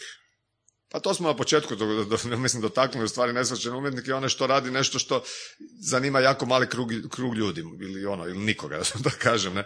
Tako da velim, to može biti super genijalno, to može biti uh, tisuću godina ispred svog vremena, ali mi živimo sad, a ne za tisuću godina. Dakle, ako će to njegovo komunicirati tad za tisuću godina sa ljudima, onda će on tad biti umjetnik, ali u naše vreme on nije umjetnik. O, to je Zato Da, super. sad da. To niko ne percipira i on ne ispunjava nekakvu onu svoju zadaću koju smo rekli na početku, a to je da na neki način ti ljudi žele stati ispred tog dijela, velim, govorimo o fotografiji, žele posvetiti tom vreme, žele napraviti, to jest dopustiti da im to postane uvjetovano to ogledalo njihove duše, a eto, to se sad ne događa, oni za tisuću godina će to htjeti, tad će on biti umjetnik, ali šta mu to onda znači kad ne može biti interaktivan. Jel, velim, e, mislim da je zgodno za umjetnika da bude interaktivan. Dakle, on kad napravi izložbu neko, on dobije feedback i taj feedback opet njega mijenja i on se na neki način konstantno je živ, živi sa tom svojom okolinom, on živi u svom vremenu okružen sa svojim ljudima. Da li je onaj rub, znači umjetnosti o kojem smo pričali, a, da li ga možeš još malo pod navodnicima podebljat a, polaznicima fotosofije nakon tih 7 dana? E, daj mi samo još jedan put definiraj Da kad ti misliš pokuš- točno rub. da li Dakle, ti- do da li koje ti- granice ići? Ono di da- mogu razumjeti, Da. di se može razumjeti umjetnost. Da, li ljudi koji prođu kroz tu edukaciju imaju XY godina iskustva prije, da li mogu, da li za njih umjetnost je nešto znatno drugačije nego za većinu ljudi? Da li oni mogu doživjeti neke stvari koje možeš pokazati kao umjetnost dok većina drugih ne? To je najbolje pitat njih, ali da, i to imamo kao temu ovaj, na seminaru. Dakle, na koji način percipirati umjetničko djelo? Dakle, koja je njegova korisnost? Kako pristupiti? Dakle, sve ovo što smo sad pričali, dakle, par puta smo već spomenuli, dakle, kakva je to korisnost od tog dijela, ali dakle, na tome mi tamo radimo i oni, dakle, slušaju šire predavanja, velim, ovaj intervju bi mogu trajati pet sati da ja sad tu počnem pričati šta mi sve tamo radimo na fotosofiji. Ali ovo je nekakav sukus, ali odgovor nekakav moj bi bio da, oni mislim da drugačije, sa drugačijim očima gledaju na umjetnost i mislim da puno lakše mogu iskoristiti umjetnička djela bilo koje vrste kad promisle o onim stvarima o kojima mi na fotosofiji pričamo. Dakle, mislim da se ne malom broju njih dogodilo da do jučer kad su ušli u galeriju protrče, vide, možda mu je lijepo za oči, ali to tu ostaje. A dakle, umjetnost nije samo lijepa za oči. Ona može biti, ali to je tek prvi stadij. Dakle, ti trebaš biti atraktivan da neko uopće hoće doći do tebe. Ali tu dolazi onda onaj level 2. Dakle, ti više se ne, zadrža- ne zadrža- ne zadržavaš na nekoj površini emocija, nego ti počinješ komunicirati na, na jednom sasvim drugom levelu, dakle, emocija. Dakle, ti počinješ više to prema raciju voditi tu neku komu- komunikaciju. I tu se događa onaj umjetnički moment. Što znači voditi to prema raciju? Dakle, da se taj emocionalni do- događaj ne odvija na površini, Samo nego da ok. pokreće mentalne procese koji su složeniji. Dakle, ti kad vidiš recimo neku čokoladicu, dakle, tebi se tu događa estetski proces, Ok. ali taj je niske kategorije. Dakle, on Dobro. te je lijep za oči. Dakle, tebi je to onak lijepo dizajnirano novo. Ali ti tu nemaš potrebu meditirati na tim, da to tako kažem. Ti se nemaš potrebu zadubljivati u to, kako bi rekao, u taj e, vizuali, te informacije koje ti ta lijepa omotnica daje. E, ono što ti umjetnost treba dati, dakle, to nadići i pokrenuti mentalne procese više kategorije. Dakle, razmišljanje, dakle, racionalizacija da se počne događati. Dakle, emocija i racio tu trebaju biti pokrenuti. Kod ovoga može biti samo emocija, kod, kod, ovaj, kod Jel, nekog lijepog jel bi nam mogo možda neki primjer toga izdvojiti da približimo to? A teško je sad naglašavati nečiji, nečiji primjer. Dakle, vi kad odete u bilo koju galeriju, dakle, većina galerija ide u tom smjeru da pokazuje umjetnost. Pa tu isprobajte, dakle, na, na, bilo kojoj izložbi, na bilo kojoj predstavi, na bilo kojem, ne znam čemu. Jednostavno vidite, da li, da li vam je to bilo samo lijepo za oči ili ste izašli iz toga oplemenjeni. Da li ste malo drugačiji, da li možda ste skloni intervenirati sad u nekakvom momentu, poduzeti neku akciju, da li na sebi, da li na okolini, da neke stvari o kojima ste razmišljali dok ste bili u toj galeriji, da napravite boljima. Da ih konkretiziraš ono, onu emociju. Da, jel velim, nekakva moja, moja vizija cijele priče o umjetnosti je da ta je tvoja promjena koja se dogodila eventualno u susretu s nekim dijelom bude materializirana na način da ti aktivno djeluješ na svoju okolinu i na sebe. Dakle, da rezultat bude, to tako kažem, opipljiv. Dakle, ti poduzmeš akciju neku, a ne da jednostavno onak prospavaš to ili ono, jednostavno ne pomisliš o tome što si vidio. Dakle, to nije to. Dakle, ti izlaziš promijenjen čovjek, a promijenjen čovjek mijenja sebe i svijet oko sebe. Ovih sedam dana fotosofije, je li to za tebe umjetnost? Ako gledamo Jesu, na način potaknuti, da... jesu potaknuti procesi u tebi? po meni, na meni su uvijek potaknuti procesi, velim, koliko god ja dajem seminaristima, mislim da toliko i oni meni daju. Pa dakle, sam- dakle sam, oni da. uvijek ti, pazi, ti imaš 15 kvalitetnih ljudi sa sobom, naši ljudi su uglavnom ljudi koji, koji svi imaju nešto zanimljivo nose u sebi. Dakle, oni su svaki individua za sebe koja ima nešto što je atraktivno i što je vrijedno onak posvetiti pažnju, čut, vidjeti, osjetiti. I jasno da ja isto odlazim s te fotosofije sa hrpu drugih impresija, možda ne toliko fotografskih koliko možda raznih Da, nekakvih disciplina i ne znam čega kako bi to čovjek nazvao. Interesantno, a? Da. Ma ne, to je prekrasno, velim. Jedna, jedna, jedna lijepa priča sa, za sve strane bi rekao. Bome, meni si produbio ovoga ideju umjetnosti, i tekako, i, i zaintrigirao. Drago mi je, jak sam Ok. A kako danas, osim uz a, d- te, te video sadržaje, da li danas radiš aktivno na svom znanju, na edukaciji? Uvijek. Dakle, ja i kad nemam šta što mi baš onako, kako bi rekao, je u, u fokusu mog fotografskog rada, ja gledam učiti neke drugo. Recimo sad mi je jedan od zadnjih štoseva da učim francuski. Dobro? To nisam, to je, velim, uvijek mi je bila želja učiti francuski, a nisam imao priliku. Ne? Uvijek sam, dakle, engleski sam govorio, e, njemački sam naučio da bi mogao studirati. I taj francuski mi se stalno mota onako po glavi. On rekao, ja to sigurno mogu. I, ovaj, ali nikako vremena uhvatit. I sad si misliš ono, znaš, gdje ću ja sad ono dva, tri sata e, dnevno odlaziti dva, tri puta tjedno u neku školu strane jezika, ne, ne, jednostavno dan mi je preopterećen, ne mogu to i ne mogu onda, nemam mira doma na, na miru raditi zadaće, mislim još sto stvari koje moraš raditi jednostavno zato što ti je takav život. Ali onda mi je kćer otvorila oči. Dakle, prije godinu dana sprema se ona na put i uči španjolski na, na, ovaj, na mobitelu. Ja rekao, kaj, aplikacija neka? Veli ona da. Rekao, a šta ti možeš naučiti? Veli ona, možeš? Ja rekao, ma je. Veli ona, pa evo vidi. Ja rekao, daj, znaš ono, kad ono, kao ono, kad prvi puta vidiš da neko igra kompjutersku igricu, onda prvo gledaš prek njegovog ramena, onda si misliš, ma da. Onda onako dođeš, pa te malo zainteresira, pa zainteresira, zainteresira i onda jednog dana ono ti odgurneš ovoga sa sica i ti preuzmeš to i onda 40 sati, 40 dana izgubiš na tome da bi došao do cilja u toj igrici. Mislim, govorim iz vlastitog iskustva, tako je to isto s ovim bilo. Tako je isto bilo, ma da, kaka ova tu. Probam ja, sad ja da to ima smisla. Rekao, "Jel ima za francuski ima. Ja zik downloadu i ja krenem i to ti je bilo za deset. I ne da je bilo, nego još uvijek. Dakle, od prije godinu dana i sad mogu reći da onak, recimo, išli smo u Maroko, sam nešto išao, uzmem ovaj njihov in-flight magazin od ovoga Marokan Royal Era i listam se ja i lijepo ne gledam engleski, nego gledam francuski. I sad skužim da ja na osnovu toga, kad sam tu godinu dana sporadično, ali to su ti lekcije koje ono, radiš po 10 minuta onak prije spavanja. I radiš gdje god hoćeš. Dakle, ono što je isto zgodno, to onak mogu isto ljudima savjetovati, ti više nemaš gubitka vremena. Slično kao podcast, na. Ti, ti, dođeš, ti dođeš negdje, ono, moraš čekati u redu, ne znam, treba ti neka kao potvrda. Ono, pol sata čekaju, ti sjediš, baš te briga, ovi svi živciraju, ti si ono, super, imam vremena za iskoristiti ovo. Ne znam, isto u avionu, ono, škoda već ne znam šta bi se s ovom, ono, čeka avion, ono, ne daj Bože, delay. O, odlično, ono, delay je bio, ja jedini se nasmio. Ovi su ostali, delay, sat vremena, užas. Ja s jednom odradio pet lekcija, i to ti je to. Tako da velim, e, i sad ono što sam htio reći, dakle, ja sam sa tim kad sam išao, tad sam imao jedno devet mjeseci tog učenja, velim, to govorimo o učenju možda svaka dva, tri dana po 10-15 minuta prije spavanja. Dakle, ono, gotovo nikakva investicija vremena. Sam ja uredno 30-40% sam ja razumio ono što piše. Tako da sad već jedno 50% bi razumio. Znači, znao bi prevesti, recimo... Neke stvari bi znao, neke stvari bi znao. Da. Ali ono što velim, ono što je nezgodno kod toga, kad, e, problem je u tome što nisi okružen tim jezikom. Da, da, da. I ni sa kim ne razgovaram. I onda mi je teško kad tre- krenem razgovarati, moram misliti koje, kak, kak, ono, koja je koja riječ, moram slagati rečenicu. Dakle, slažem kolegu Kucka, to, ono, to je tek početna faza da bi progovorio jednog dana. Mhm. Tako da, velim, taj dio mi fali, ovaj, ali, ono, ko zna gdje će me budućnost nanijeta. Velim, u Francuskoj sam isto onako mogu neke rudimentarne razgovore obavljati na francuskom, uvijek sam se gledao truditi izbjegavati engleski, da ono, da jednostavno da iskoristim priliku da nešto, ono, da malo isprobam to u praksi. S obzirom na svoje iskustvo, znači, jel ti ikad palo na pamet otići negdje van raditi? E, pa čak je, 99. godine sam ti ja išao malo, ja sam to nazvao studijsko putovanje u Pariz. I onda sam išao malo vidjeti. A, sve ima veze, ha? molim? sve ima veze, francuski Pariz. Da, da, pa, pa recimo možda tamo je i, i ono, i sinula ta ideja. Da. Onak, sam taj francuski, slušam ga i mislim si da bi ja to mogao lako apsorbirati.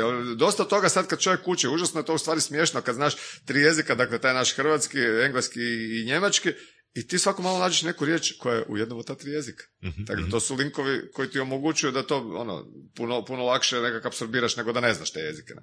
Tako da, ovaj, e, i onda velim, slušajući to, tih, tih dva, tri tjedna koje sam tam bio, onak, dobiš osjećaj da bi ti to mogao, da ti treba samo neka puš, ali velim, u to doba onda jednostavno nisam ostao tamo, pa onda nisam ni dalje išao, ali mi je to uvijek ostalo kao nekakva želja.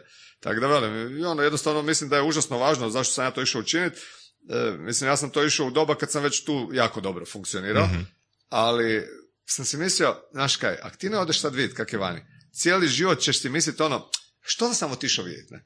I onda sam išao to čisto radi toga napraviti, tako da, velim, otišao sam tamo tri tjedna, obići sve te redakcije, tako da sam, velim, bio sam i u Mademoiselle, i u Elu francuskom, i u Vogu, i, i Votre Butte, i ne znam šta je sve bilo. Ovaj, I čak sam onda imao i, i ovaj, priliku vidjeti jednog fotografa koji tamo funkcionira baš dobro. E, imao sam kontakt sa, sa, sa čovjekom koji Michelin reklame radi. Dakle, on me ugostio tamo da, da vidim kako to funkcionira. I sad možda ono što mi je bilo naj, naj, najznačajnije u toj cijeloj priči, da ne ostanem tamo ili ne odem tamo, sad pričam ja s njim dok čovjek, pazi, radi reklame za Michelin. Ono, može li bolje, ne? I šećem ja kroz taj njegov studio s njim i pokazujem meni sad više ovdje radimo ovo, sad vidim ja tu ima tri dečka koji mu rade obradu fotografije, dakle ne radi on sam, to mi je već bilo ono, hm, mm. ne radiš sam, jer ja razumijem, ako ti imaš hiperprodukciju, onda ti neko drugi radi, ali ja volim biti autor, dakle ja i kad sam crnu bijelu fotografiju radio, ja sam radio sam fotke dole, sam povećavao u podrumu. Ne zato što nije imao ko radi, nego niko ne može znati što ja točno hoću. A kad već ono, ako baš hoću imati čovjeka, umjesto da mu govorim za vrat, dakle daj mi ovo, daj mi ono, daj podesi ovo lijevo desno, mislim zašto to sam ne bi sam napravio i radio u miru, dakle bez ikakvih ono prepreka. Tako da velim, e, prvo sam to odskenirao, ta tri čovjeka koja mu rade obradu, to mi je bilo čudno da onak jedan autor pusti da mu neko drugi radi obradu, ali dobro, mislim, sad tu ima različitih nekakvih stilova, neko voli to tako. I onda dođemo do, do e, tog studija gdje on snima i gledamo rasvjetu i ja velim kaj ti radiš na Bovensu, vidim. On veli da, da, da. I rekao, kak si zadovoljan? On veli super, ono. I sad pita, na čem ti radiš? Ja rekao, ja imam Broncolor. I sad njemu to bilo ono, ti imaš Broncolor? I ja ono, da, ono, mislim, gdje, gdje ono, u čem je štas? No, ja si Broncolor ne mogu priuštiti. I sad meni tu nije bilo jasno. Tu je sad meni počelo neke onak, ono, što se to događa? Mislim, kako, ono, meni je bila Broncolor prva rasita koju sam kupio, zato kad znam da je to, ono, robustno, da će izdržati, da dobro radi. I rekao, šta sad, ono, ja velim, pa čekaj, kako misliš da se ti to ne Sad ja, ono, nakon par minuta ne možem ja izdržati da ga ne pitam, u čem je problem. I rekao, pa čovječe, radiš za Michelin, mislim, kak je moguće da tebi je problem kupiti Broncolor, a meni koji radim u Hrvatskoj gdje su valjda deset puta manji koji radi, da ja si to kupim od prve. He, gle, to ti je ovak, dakle, to tebi sve super ovak izgleda kad ti gledaš, ali ja ti zaradim, recimo, ne znam sad koje su bile cifre, ali recimo zaradim za to kad prodam Michelinu 15.000 eura. Od tih 15.000 ja moram platiti ovaj prostor, to nije moj prostor u Parizu. Dakle, dok ja to platim, ode jedan dio. Dok platim ova tri dečka, ode jedan dio. Dok platim sve asistente, ode jedan dio. Dok platim porez, ode jedan dio. Dok platim najamninu za stan, ode... Stari moj, ti on ne ostane baš nešto previše. I onda skužim, pa ja bolje zarađujem od njega i meni je sto put bolje nego njemu tamo. Da. I onda ti shvatiš u jednom momentu da ti tražiš kruha preko pogače. Ne?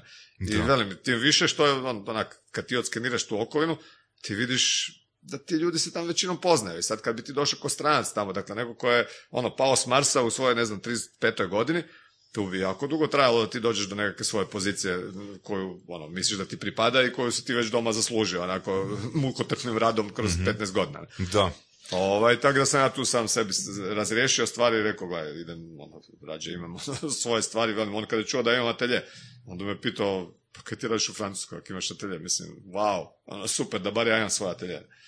Zanimljivo. Tako da, ali ono što je najvažnije bilo, dakle, da sam s ovom sam raščistio, ok, tu je tako, da li ja to želim? Ne želim. Dakle, Super. I lijepo, onda si miran. Nemaš nikakvih ono, znaš kak ljudi neki puta, kroz sam- godine, a to da. se vjerojatno onda taloži. Što si stariji, sve Mhm. više si onako, kak bi rekao, nezadovoljan, jer znaš da si možda propustio neku priliku. Ovdje ja znam da sam Evo, sve što super, sam super mogao, iskustvo. sve sam probao, sve sam vidio, sam sa sobom sam si odlučio da ću ići tim putem i da mi to nije to i ono, nemam zašto ono, se uopće ono sekirati, tako da Da.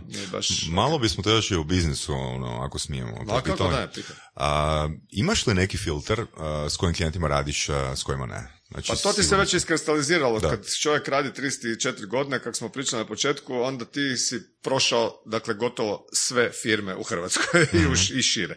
I ti više manje znaš ko kako funkcionira, a i oni znaju što ti radiš. Mhm. Tako da možda na početku tam prvih deset godina se tu još događalo da je došao neko kog ti, ne vidiš, kog ti ne vidiš da je u tvojoj interesnoj sferi, da je ono, se čini da tu nije spoj dobar i to mu kažeš. Dakle, ja i dan danas ako neko slučajno zaluta, ja preporučim nekog od svojih fotosofija ovih seminarista kad znam da rade takve stvari. I onda svi sretni, mislim, onda ovi zahvalni kad su dobili posao, ja sam zahvalan kad je klijent njemu dao posao koji je s fotosofije, ovaj je zahvalan meni kad sam ga spojio Da, s nekim ko to radi, dakle sve super. Ovaj, ali većina klijenata s kojima radim su oni ljudi koji znaju šta ja radim. Da. I onda kad dođu, oni znaju da će ići ili e, priča u nekakvom smjeru dobrog advertisinga ili u smjeru dobrog arta. Dakle, to su nekakve dve stvari koje, Mhm. koje radim i koje, u kojima uživam i koje u stvari ljudi nekak, Mhm. naj- najviše im mogu dati na ta dva poligona. Jel se ti možda sjećaš kako si došao do prvih klijenata? Sjećam se. to ti je bilo, ja sam ti ono, kak, kak sam ti pričao na početku, da mi u kvartu smo ti imali običaj držati se kvarte i ono, s dečkima se igraš, dakle, da smo onak bili naivni, da to tako kažem. Tako da nisam ja imao niti, nikoga niti u familiji, niti u širem krugu ljudi koji je bio iz ove branše, koji mogu dati nekakav savjet. Nego jednostavno sam išao svojim nosom onako onaj naj, kako bi rekao, prirodnim načinom. Dakle, imam nešto što mislim da je dobro, pa ja bi to trebao nekome pokazati. Sad, kome pokazati? Koji strip? Isto priča kao stripovima, a? da, da, kome to pokazati? Pa rekao, pa vidim tu ovaj svijet je tad magazin bio i studentski list je bio. Dakle, prvo sam tako otišao u studentski list. Ono, dobar dan, dobar dan, kucam, ne znam, ono, znaš kako se danas dolazi, dakle ti najavljuješ termin, imaš portfolio, to se pregledava, to je sve nešto, cijela ono, fama oko toga, a tad je bilo, ja u kutiju fotke, kutija ono, od fotokemike, ta doba, znaš, one žute kutije velike, 24 po 30 format papiri, u ruku na travaj, s tramvajem do redakcije, dobar dan, dobar dan, ja sam došao. Ne znaš ni ko je urednik, ni, ne, niš ne znaš, dakle, nemaš informacije, dakle, ti si to tamo nešto pročitao ono, u impresumu, ali ti ne znaš ko su ti ljudi, niti ti, ono, nisi sad se ni najavio, si mislio, pa ja ću svratiti, ono, valjda uvijek neko tamo. I tako da sam ja prvo u studentskom listu nešto zgodno radio, ovaj, tamo za njih, jel on svidjeli oni se to kaj su vidjeli, ali velim, to još u studentskom može proći taj štos, ali pazi, ja sam u svijet otišao na isti način. Svijet se zvao magazin koji je bio, recimo, modni magazin, tipa, ne znam s čim bi to danas usporedio, nešto ko neka mješavina između Kozmopolitana, Ela, nešto tog tipa, dakle, onako magazin za žene gdje su bili i mod, modni editori, ali onak širok spektar tema je bio unutra. Ovaj, I sad ja isto tako ono, bez najave, bez ičega, kutija pod rukom, kuc, kuc, dobar dan. ja sam došao i sad sekretarica me gleda, to neću nikad zaboraviti. Mislim, kako, ono, čovjek se nije najavio niš, ko- koja nepristojnost, ono, mislim, kak tak sad, ono, Iskače iz da, ono, okvira, ono, da, ono, svratio, ono, čovjek je svratio, pazi, nama u redakciju, a pazi, oni su bili najjači magazin u to doba, dakle, to je bilo kao da danas dođeš ne znam dine. I ovaj, ali onak sam još simpa bio i veli, pa znate šta, glavne urednice on nema, ali mogu vidjeti da li ima nekoga od urednika. Pa rekao, pa možete, super. I ode ona i tad je ovaj, bila u svijetu, Đurđa Polimac je tam bila, i ona ono kao dobar dan, evo ja sam jedna od urednica, rekla mi je kao sekretarica da imate nešto za nas, pa ja rekao pa evo imam, bilo bi mi drago ako možete pogledati, ona da, da, dajte samo ono, mislim nas zanima uvijek da nek vidimo neke novo. I ona ti ovaj, e, tamo onda e, je to rasprostila na stol, izvadila iz kutije, i onda su se tu počeli skupljati, dakle to ti je onak bila sup- super škvadra, dakle od tih ljudi tamo koji su to, u toj redakciji bili, dakle da s niz, niz njih vodi na, na sve načine ovaj, i televizijske programe i razne druge novine. I onda su ti oni svi oni, wow, ovo mi fotka taman koja mi treba za moj intervju, ovo mi treba, ne znam, uz ovaj prilog, uz ovaj, i oni su ti razgrabili tako da sam ti ja odmah tam, čim sam došao, oni su uzeli tri fotke koji su odmah u sljedećem broju objavili. Wow. I tu ti je Da. počela nekak moja priča. I onda sam se kroz taj put onda i civilizirao, tako da sljedeći sastanci su ipak znali kak, kak se ide, najaviš se, imaš portfolio, tako da oni su u stvari nekak i, i, uveli u to na koji način čovjek se, se i predstavlja i kako to sve funkcionira, treba onak po, Koliko je danas teško ili lakše uh, ući uopće takav nekav ili časopis ili, bilo kakvo okruženje, s obzirom na to da je relativno lako doći i do opreme i do uh, softvera i, i, i do svega. Mislim, nekada je dobra kamera koštala ono desetak tisuća maraka, eura, tako nešto. Danas je Da. Pet. Pa, gle- gledaj, mislim, ja ne znam, to moraš pitati urednike tih magazina koji su izloženi, dakle, kojima se, bi se trebali ti ljudi javljati. Ali, velim, mislim da svaki dobar urednik e, sve pogleda. Ti nikad ne znaš koga ćeš čopiti. Dakle, ja znam da to vani je jako tako. Dakle, oni vole sve vidjeti. Dakle, ako ne baš glavni urednik, on ima filter, ima neke, dakle, svoje pomoćnike urednika, koji onda filtriraju i sve kad ima smisla šalju ovom. Jer, dakle, vani je to vrlo izraženo, baš sam to u Parizu recimo naučio, tam je užasno izraženo to da oni traže nešto novo. Dakle, tamo su mene svi primili urednici. Dakle, nema veze kad sam ja pao s Marsa tamo. Dakle, tam se ja jesam najavio, rekao sam ko sam, šta sam, ali tam su, glavni urednici su me gledali, to jest ovi, kako se kažu, eh, art direktori, dakle, urednici fotografije. I svi su me in persona primili, dakle nije bilo asistent asistenta. Nego ono, hoće, hoćete vidjeti, hoće on njušiti. Jer oni znaju da si ti, ako si neke novo, njima kapital. Jer oni moraju nešto novo roditi. Ako on ne rađa stalno dobro, dobit će otkaz. Dakle, ti si njemu Ne, ne, prilika. Jasno, jasno, jasno. I velim, tako da mislim, bojim se da koliko vidim ovak neki puta i čujem od svojih seminarista, da, da možda kod nas fali taj, taj entuzijasam urednika da ono, da hoće vidjeti neke novo, ono daj, pokaži mi ono. A danas je bar to lako, pa kažeš čovjeku, ok, pošaljite mi na, na mail 10 fotki ili ono, neki vi transfer. Pogledaš 10 fotki i odmah znaš di si i odmah vidiš da li da ga naručuješ na razgovor ili ne. Da vidiš da li to ide dalje. Tako da, možda da, da su malo radoznali, da bilo bi nam svi- svima skupa bolje, dakle kad kažem svima skupa i publici koja bi dobivala možda nekakve totalno nove sadržaje od kačene. Da li je taj razvoj događaja da je jeftina oprema uzrokovao to da ima sve više fotografa? Pa Ili- je, sigurno, dakle, velim, ja danas Da li je to e, na volim kvalitetu? mi, da, da, mi danas, e, dakle, živimo u doba fotografske hiperprodukcije. Mhm. Dakle, danas, ja ne znam koliko, ali ja mislim da se, dakle, svake, svakog dana u svijetu, ja mislim da se snimi i uploada bar jedno milion fotografija. I dakle, tu mislim da nisam puno Instagram, pol- Facebook i Točno. sve ostalo. I sad naravno da ti u toj kak bi rekao, u toj hiperprodukciji imaš puno šuma. Ja Mhm. to zovem šum, ono što ne bih htio vidjeti, ali eto, moraš vidjeti, ali jednostavno ne možeš izbjeći. Ali isto tako ima i puno kvalitetnih stvari. I sad treba samo, dakle, mudar i uspješan će biti onaj koji će uspjeti šum izdvojiti, maknuti ga na stranu i doći što kraćim putem do kvalitetnih sadržaja. I to ne govorim samo o fotografiji, to govorim o bilo kojem ono, informaciji na internetu. Dakle, maknut šum, Pa na da, njušit da, gdje i je prava informacija i to čopit. I to je sad umjetnost, to je svoje vrste, je li, izabrati između tog svega, svih tih sadržaja, ono što je bolje, ono što je najbolje. A da li je utjecalo na kvalitetu? Velim, e, ja sam možda jedan od rijetkih e, fotografa koji žive od fotografije koji je jedni rekao je, a kad se dogodila digitalna fotografija. Svi ostali kolege moji su skužili di to ide i da to ne bude dobro. Ali ja nikad nisam ni bio fotograf u smislu da ja snimam nešto što može svako snimiti. Dakle, meni je to bilo moje izražene mogućnosti će se luđački povećati. I zato sam ja bio užasno sretan. Dakle, prvo zbog toga, a drugo, medij koji volim, će postati medij koji će biti medij komunikacije koji će ojačati. Dakle, svi će se uskoro moći služiti fotografijom, što se danas i dogodilo. Da. Dakle, danas apsolutno svako ko ima mobilni telefon i u njemu kameru se može, ko može komunicirati putem fotografije. Dakle, Puno puta si spomenuo obradu fotografije, Photoshop, slične alate. Znam da ima fotografa koji su više nekako ili barem, barem nazivno više su tradicionalni koji izbjegavaju tako nešto, a mi- a mislim kod tebe to nije slučaj, jel da? Pa velim, ja sam, e, dakle, taj Photoshop i bilo koje ono, postprodukcijske metode su meni uvijek bile jednostavno dio mojih izračanih mogućnosti. Dakle, mene ne zanima kako si ti nešto napravio, mene zanima što je to na slici. Dakle, Znači ono, rezultat. Točno. Dakle, ja sad ću karikirat, ali mene uopće ne zanima da li si ti klesao pločicu glinenu, ono, ne znam, sa dlijetom, ili si ti to, ne znam, naslikao pa izgleda hiperrealistično ili si snimao fotografiju. Dakle, ako si ti sa dlijetom isklesao nešto što je meni toliko uvjerljivo, ono, ko fotografija, pa mene ne zanima da li si ti to dobio fotoaparatom ili čim. Dakle, mene zanima, mene zanima sadržaj.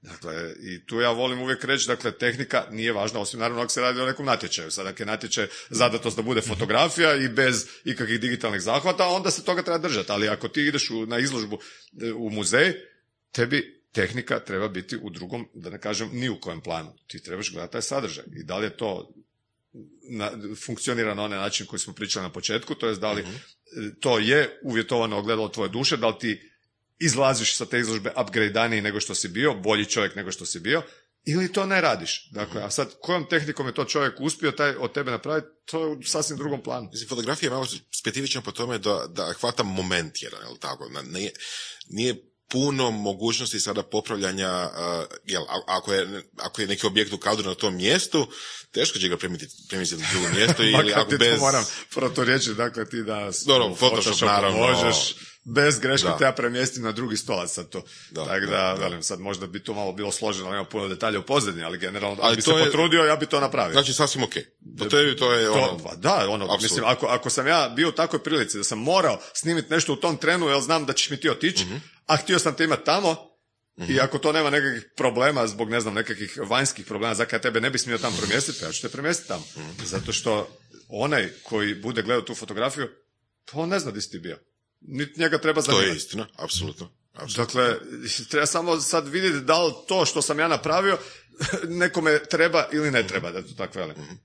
Nekakav On gleda, on gleda zadnji sadržaj, on gleda final, on gleda, on, on ne zna šta se događalo, događalo oko fotografije, niti on ne, ne zna tvoju priču. Dakle, obično znaju fotografiju onak stavljati ili govoriti priče o tome što se, što se ovdje vidi. A znaš ti tu šta previše priča, dakle tvoje djelo kad ode na internet, neće niko, ili, ili uopće ni ne može staviti neke didaskalije, dakle tvoje djelo treba funkcionirati samo po sebi.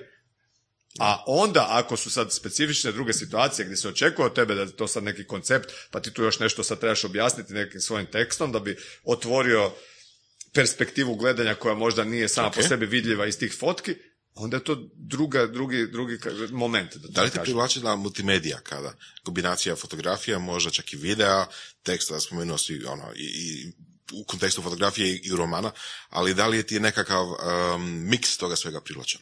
E, kad mi nešto zatreba od drugih alata koje nemam, onda posegnem za njima. Ali shvatio sam jedno. Dakle, ja sam čak jedno vrijeme radio video spotove. Jer jednostavno onak, sam se vidio u tome, ono, bilo mi interesantno. to, to, to, to, to. Ali sam nakon nekog doba shvatio da mi je to počelo odvlačiti od fotografije. To su drugačiji način razmišljanja. Dakle, ti tamo razmišljaš o pokretnoj slici, a ovdje u statičnoj slici.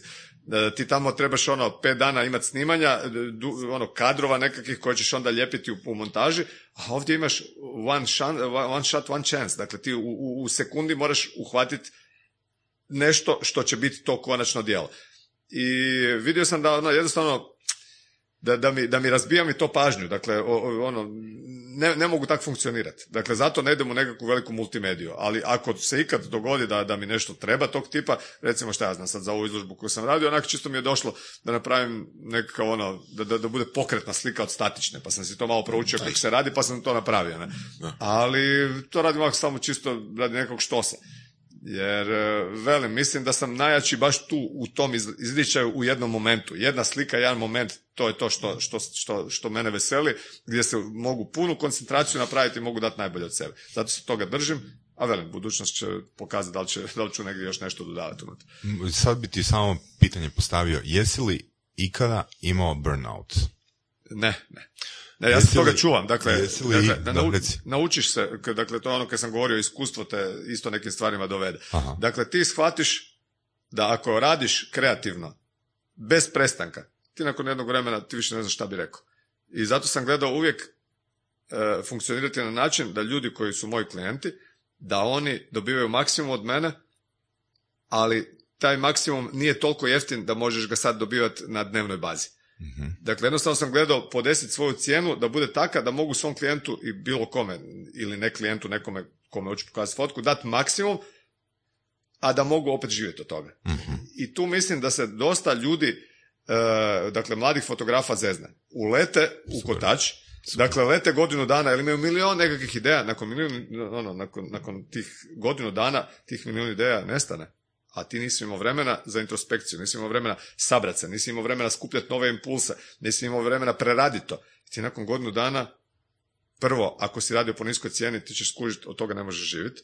Dakle, to je bilo sve ono, išao sam nekakav dumping da bi došao do nekuda, ali sad kad sam došao do tuda, više se ne mogu vratiti natrag, jer klijent kojem si jedanput naplatio 100, on više ne želi platiti 200. Da, da. Dakle, to je jedna točka, a druga, ti si se toliko izraubao da si već umoran. Tebi se ne da ti se više, dakle ti si, ti si umoran od konstantnog izmišljanja i više ne znaš šta bi. I recimo tu sam ja vrlo mudro odmah na početku, ja sam to shvatio da to tak se mora dogoditi. I jednostavno, ja kad radim, dakle, ja prvo kad si unapred pišem ideje, dakle, tamani da mi sad naleti nekakve godine dana moram raditi, ja ću izdržati to, a drugo gledam da onako uživam u životu, da jednostavno imam vremena preraditi to, da, da imam vremena nove stvari, da imam vremena ono, učiti francuski recimo, da, da imam, ja sve to koliko god izgleda da nema veze s fotografijom, u jednom momentu ti se to poveže s fotografijom. Na nekakav možda najčudniji mogući način. Da li možda, ne znam, nešto si pročitao na internetu što samo na francuski piše, a tebi je to užasno važno za tvoju fotografiju. Eto, da nisi znao francuski, nisi to mogao pročitati. Dakle, ne bi dobio tu informaciju, ne bi se ništa promijenilo u tvom radu.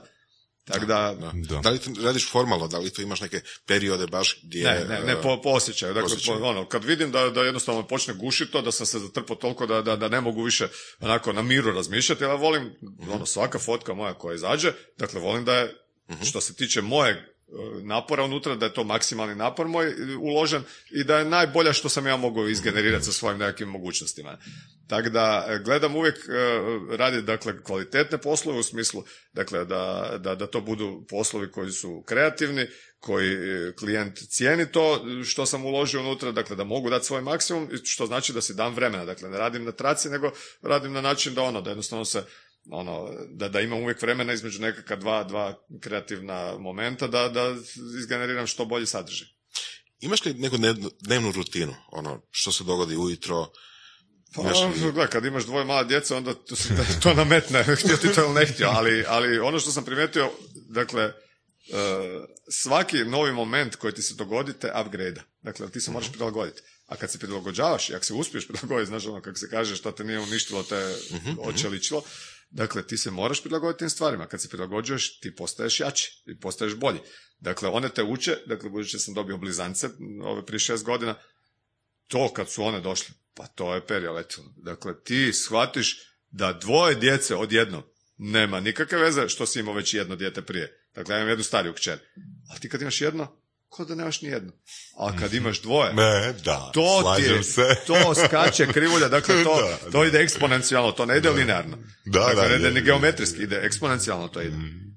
I uglavnom, ti sad vidiš da ti moraš jako brzo reagirati. I ti nakon nekog vremena kad si se adaptirao, ti shvatiš da ti brzo donosiš odluke, da donosiš kvalitetne odluke, da si se još bolje organizirao, dakle ja zaista se moram mm pohvaliti da sam vrlo dobro organiziran, a kad su ove dve došle još, to ti moraš, dakle ti na sekundu moraš funkcionirati, dakle ti znaš da si do, ne znam, 15 sati, 49 minuta i 30 sekundi si tu, a u, u 30 sekundi kasnije si već u autu i moraš ići tamo. I to ide bez greške. Tako da zaista ono, i organizacija i brzina razmišljanja, donošenja odluka, dakle zaista se mogu zahvaliti svojim čerima kad sam još sad možda bolji nego kad sam bio prije njih. Pa ja bih htio stvarno onak reći, ne znam za tebe koja je tvoja procjena Voras, ali meni se Hojka, ono, stvarno Mario, hvala ti na preporuci, ali meni je Hojka naj, najstrastveniji gost do sad. Za, ne, ali stvarno, zašto? Hvala ti, nemoj sad da, ne, opet, ne, da mi se opet ali, oči za Ne, ne, sad, sad, sad, ću ti reći zašto. Znači, 34 godine si u tome, znači, takav žar koji imaš, znači nisi imao burnout. Je li ima nešto što te ljuti ili frustrira u tom poslu? Pa ne, možda bi bio sretni recimo da, da je klima u Hrvatskoj taka da više kreativnu fotografiju mogu raditi. Dakle, uglavnom se svodi to na to da ja moram sam smisliti, dakle, iz predproducirati, neki puta isproducirati neke projekte koji znam da su dobri, ali nema tržišta. Čak i klijenti, dakle kad im pokažem. Biće za dakle, tisuću godina. Da, neću čekati. Dakle, i čak i klijenti kad im pokažem, to je nama super, ali ja se bojim da mi nemamo publiku za to.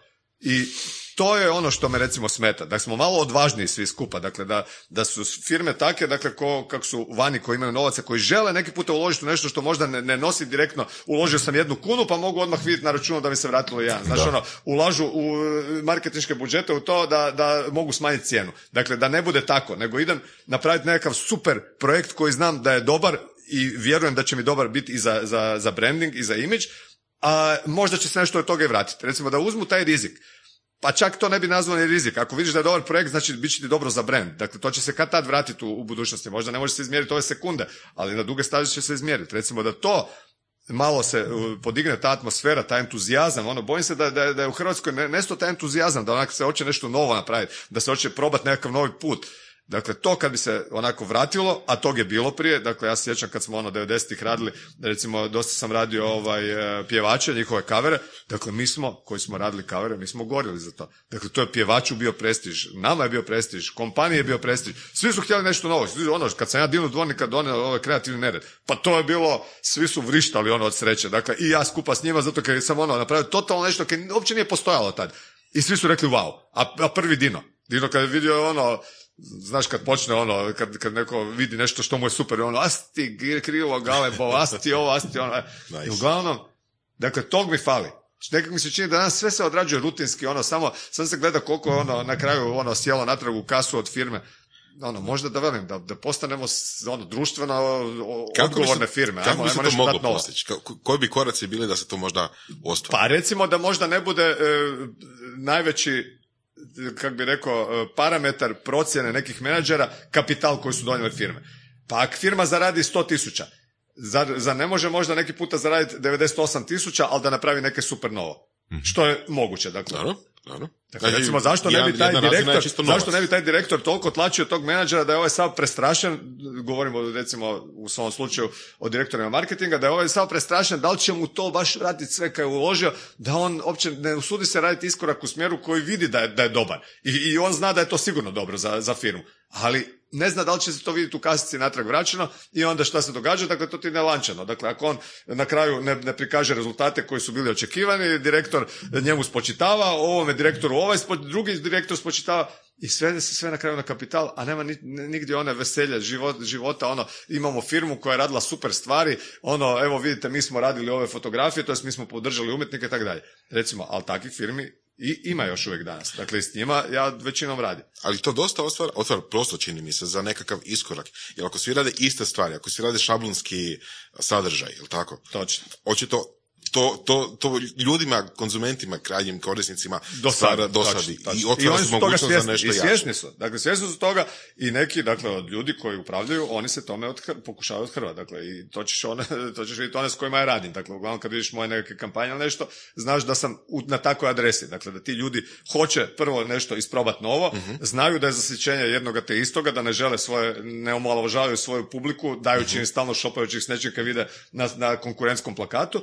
I, I treće što, ove, što jednostavno žele za društvo napraviti, žele ovu Hrvatsku napraviti nečime što će biti malo drugačije. Zašto, zašto bi bili uvijek na repu? Zašto kad imamo nešto, nekakav novi proizvod, zašto mi ne bi bili ti koji ćemo nešto isto pokazati da imamo nešto originalno. Zašto ne bismo to prestali uspoređivati uvijek šta se sad radi novo na zapadu, pa sad mi to kopiramo u nekakvim drugim varijantama. Ajmo neke novo otkačeno napraviti da, da, da, s čim ćemo se ponositi. Ako vidimo da je to dobro. Da. Baš, jesi ikad imao a, situaciju da onak kažeš sam sebi, pa ajde idem to odraditi zbog para? Mm, rijetko. Pa zato sam, zato sam rekao da je najstrastveniji. Rijetko. Ali bilo je. bilo, bilo je, ali to znaš kad se to događa. Događa se kad imaš klijenta koji ti je dobar klijent uh i ko, s kojim si radio sto nekakvih kreativnih projekata. I sad on dođe s nekim projektom koji nije kreativan, ali nije ni loš. Dakle, nije nešto što, dakle, ima stvarno stvari koje ne radim, dakle, koje bi odmah rekao, ali to me on ne bi ni tražio. Dakle, nijedan klijent me neće tražiti nešto što zna da ja ne radim. U čem se ne snalazim ili što ne volim raditi. Dakle, to me nijedan klijent nije nikad tražio. To tako ali, si odgojio, ili? Pa, nisam ih odgojio, oni znaju, jednostavno vide tvoj rad, mislim, dobro, pratite, nisu mi oni baš ono, da su doma zaključani, ne. Ovaj, ali ti neki puta dođe nešto što možda nije baš ono što bi ti sad htio raditi u tom smjeru, ali ti nije ni mrsko to raditi. Ono, vidiš se u tome, bit će zabavno. I onda napraviš. Mhm. Dakle, ali toga je jako malo bilo. Uglavnom, velim, većina stvari koje radim su zaista ono fan i meni i, i mogu se tu i izraziti, mogu napraviti nešto novo i, i onak da se svi veselimo. malo ljudi koji bi rekli da su, takvu većinu profesionalnog života radili zdravstveno i kreativne stvari. A evo, ja sam zaista ne mogu ali velim, ali velim ono što si pitao, onaj burnout, toga sam se uvijek čuo, ja sam znao da to postoji. Ja sam znao da to postoji, vidio sam to po kolegama, dakle ti kad pogledaš malo, ti ćeš se sjetiti možda tu i tamo nekog fotografa koji je onak došao bljesno godinu dana i onda više ne znaš gdje je. Ali to, je, to su ti fotografi koji su uletili grlom u jagode, ono, gdje godinu dana radili ko ludi, radili su dobro, radili su super, uh ali onda su jednostavno potonuli, zato što jednostavno nisu mogli dalje, nisu se čuvali.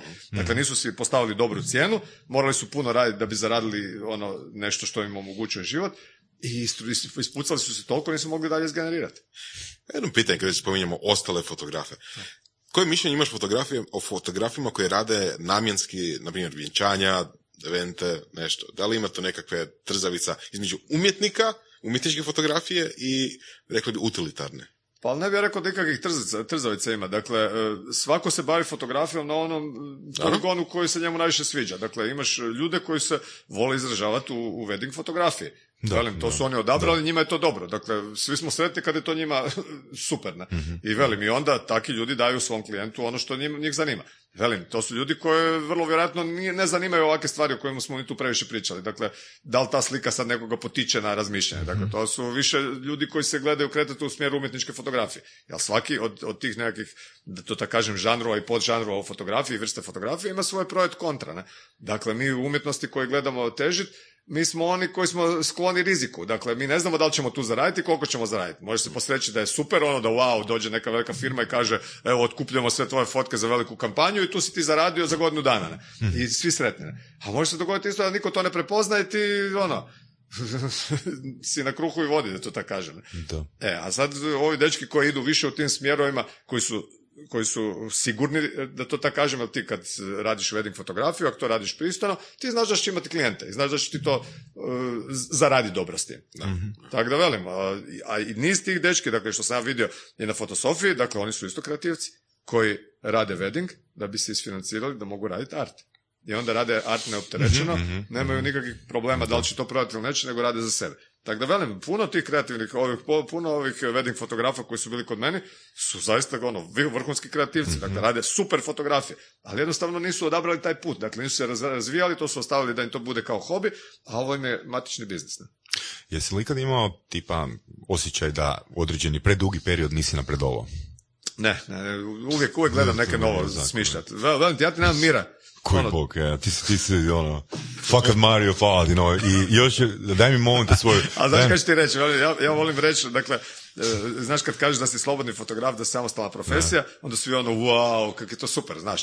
Rekao, je, mislim, ali opet ono, sve ima svojih dobrih i loših strana. Dakle, ti kad si samostalac i kreativac, ti nemaš nikad mira. Ali nikad, ikad nemaš mira sam od sebe, ako si takav pozicioniran. A ja, sad da li na sreću ili na žalost, jesam takav, dakle da si nikad mira ne dam. Dakle, ti ideš na put u glavi, noseći, joj, vidiš koju bi možda fotografiju ili ono, joj, mogu sam doma, ne znam šta, to tu sad gubim vrijeme. Ti si stalno opterećen s tim, dakle, ti nikad ne prestaješ raditi. Dakle, ja volim reći da radim 24 sata dnevno, a s druge strane osjećam se kao da ne radim uopće. Dakle, tu si u toj frustraciji da ne znaš da li radiš ili ne radiš, mislim, nije ti lako, ali opet ti je lijepo to što radiš. Tako da, to ti je u stvari to. I onda, ono, kad tak funkcioniraš, onda Koja je tvoja definicija profesionalca? Pa gledaj, imaš ljudi koji u jednom momentu moraju odabrati da li će raditi ono što moraju ili ono što vole. Dakle, nema nas puno koji radimo ono što volimo, koliko mogu vidjeti oko sebe, tako da s te strane se osjećaš privilegiran, ali naravno s druge strane ti si izložen. Dakle, ti, ja nešto ne radim, meni neće sjesti na žiro račun moj pas neba i ono, ne znam, platit će mi zato kad sam zaposlen ili ne znam. Dakle, ti jednostavno moraš sam za sebe cijelo vrijeme raditi. A sad koji je neka definicija profesionalca? Dakle, profesionalac je onaj koji obavlja posao za koji je plaćen na način da zadovoljava onoga koji to plaća. I ma šta to sad značilo? Dakle, profesionalac je i onaj koji ne voli to što radi, isto kao što sam ja profesionalac koji to voli. To, mislim da tu profesionalnost nema puno veze s tim šta voliš ili ne voliš. Dakle, jednostavno si sretni ako ti se dogodilo da si se trudio i da si imao sreće i da si ne znam šta sve unutra kaj je uključeno, da radiš ono što voliš jednog dana, a možda si malo nesretni ako radiš nešto što ne voliš. Ali jedan i drugi bi trebali dobro posao svoj obaviti. Da, dobro, baš, baš si onak, dobro si se ogradio da bilo koga ovoga ne prozoveš. Jel, nemaš ono, baš, si, baš si dosta, dosta si ovoga fleksibilan u razmišljanjima, da? Ali svaka čast, mislim, naći svoju svrhu, koliko si imao godina? Či- 18, 18, 17, 18 godina i do dan danas a, ima takav žar, evo, velim, meni je osobno favorit za najstrastvenijeg gosta, a nismo, ali dosta smo, dosta smo bili u biznisu, dosta gosti je bilo iz biznisa i svega, kad ti Mario poslao ono mail, Znam da mi je poslao pred dva mjeseca i uopće nisam te, ono, znači, stavio čak. Ono, i onak razmišljam, razmišljam, negdje mi je valjda došlo kod tebi francuski. Pa, ajde, ako je napisao, ono, fakat je strastven, jer ja nemam tebe, pa, znači, pa... I fakat je strastven, gospa, ajmo probat, uh, Da, ajmo probat, ono, izaći i mi iz okvira, otići na onu marginu, Pa ajmo probati ovoga pozvat eh, Damira i ja sam ono stvarno oduševljen tvojim rečenicama. Hvala ti. I mislim da ja, može i biti- meni, je, meni je užasno mislim da- drago u stvari da smo napravili kontakte, ali velim, mislim da je ovo jedna od rijetkih emisija gdje zaista toliko duboko možemo zaći u problematiku. A možemo i još. A možemo. Hvala ja samo bojim da nije preduga emisija, to vi znate bolje Ne. kako Pa to naši slušatelji su naviknuti. Da, jer uglavnom gdje god sam ono, u gostima uvijek je nekakav time limit, neki puta i vrlo jaki time limit i onda ne možeš jednostavno doreći sve što, Da. bi, što, bi, što bi moglo biti A rečeno. to je razlog zašto radimo ovako, jer imamo vremena, imamo... Da, je, ovo je super koncept, velim, još ovo, ni- nikad nisam vidio tak, takav koncept, tako da. Ja, ne, ja tvoje na rečenice, tvoja strast, evo, fakat uzorito. Ne samo meni, nama, nego i slušateljima, a i gostima koji su već prije bili. Tako Tako da, je. fakat Hvala ti, čast ti hvala kad ti. si došao. Puno hvala. Slušali ste podcast Surove strasti. Ako vam se sviđa, lajkajte. Ako se slažete s gostom, komentirajte. Ili ako se ne slažete, Ako imate pitanja za ovog ili druge goste, pišite nam u komentarima. šarite nas prijateljima sa sličnim interesima i čujemo se u sljedećoj epizodi.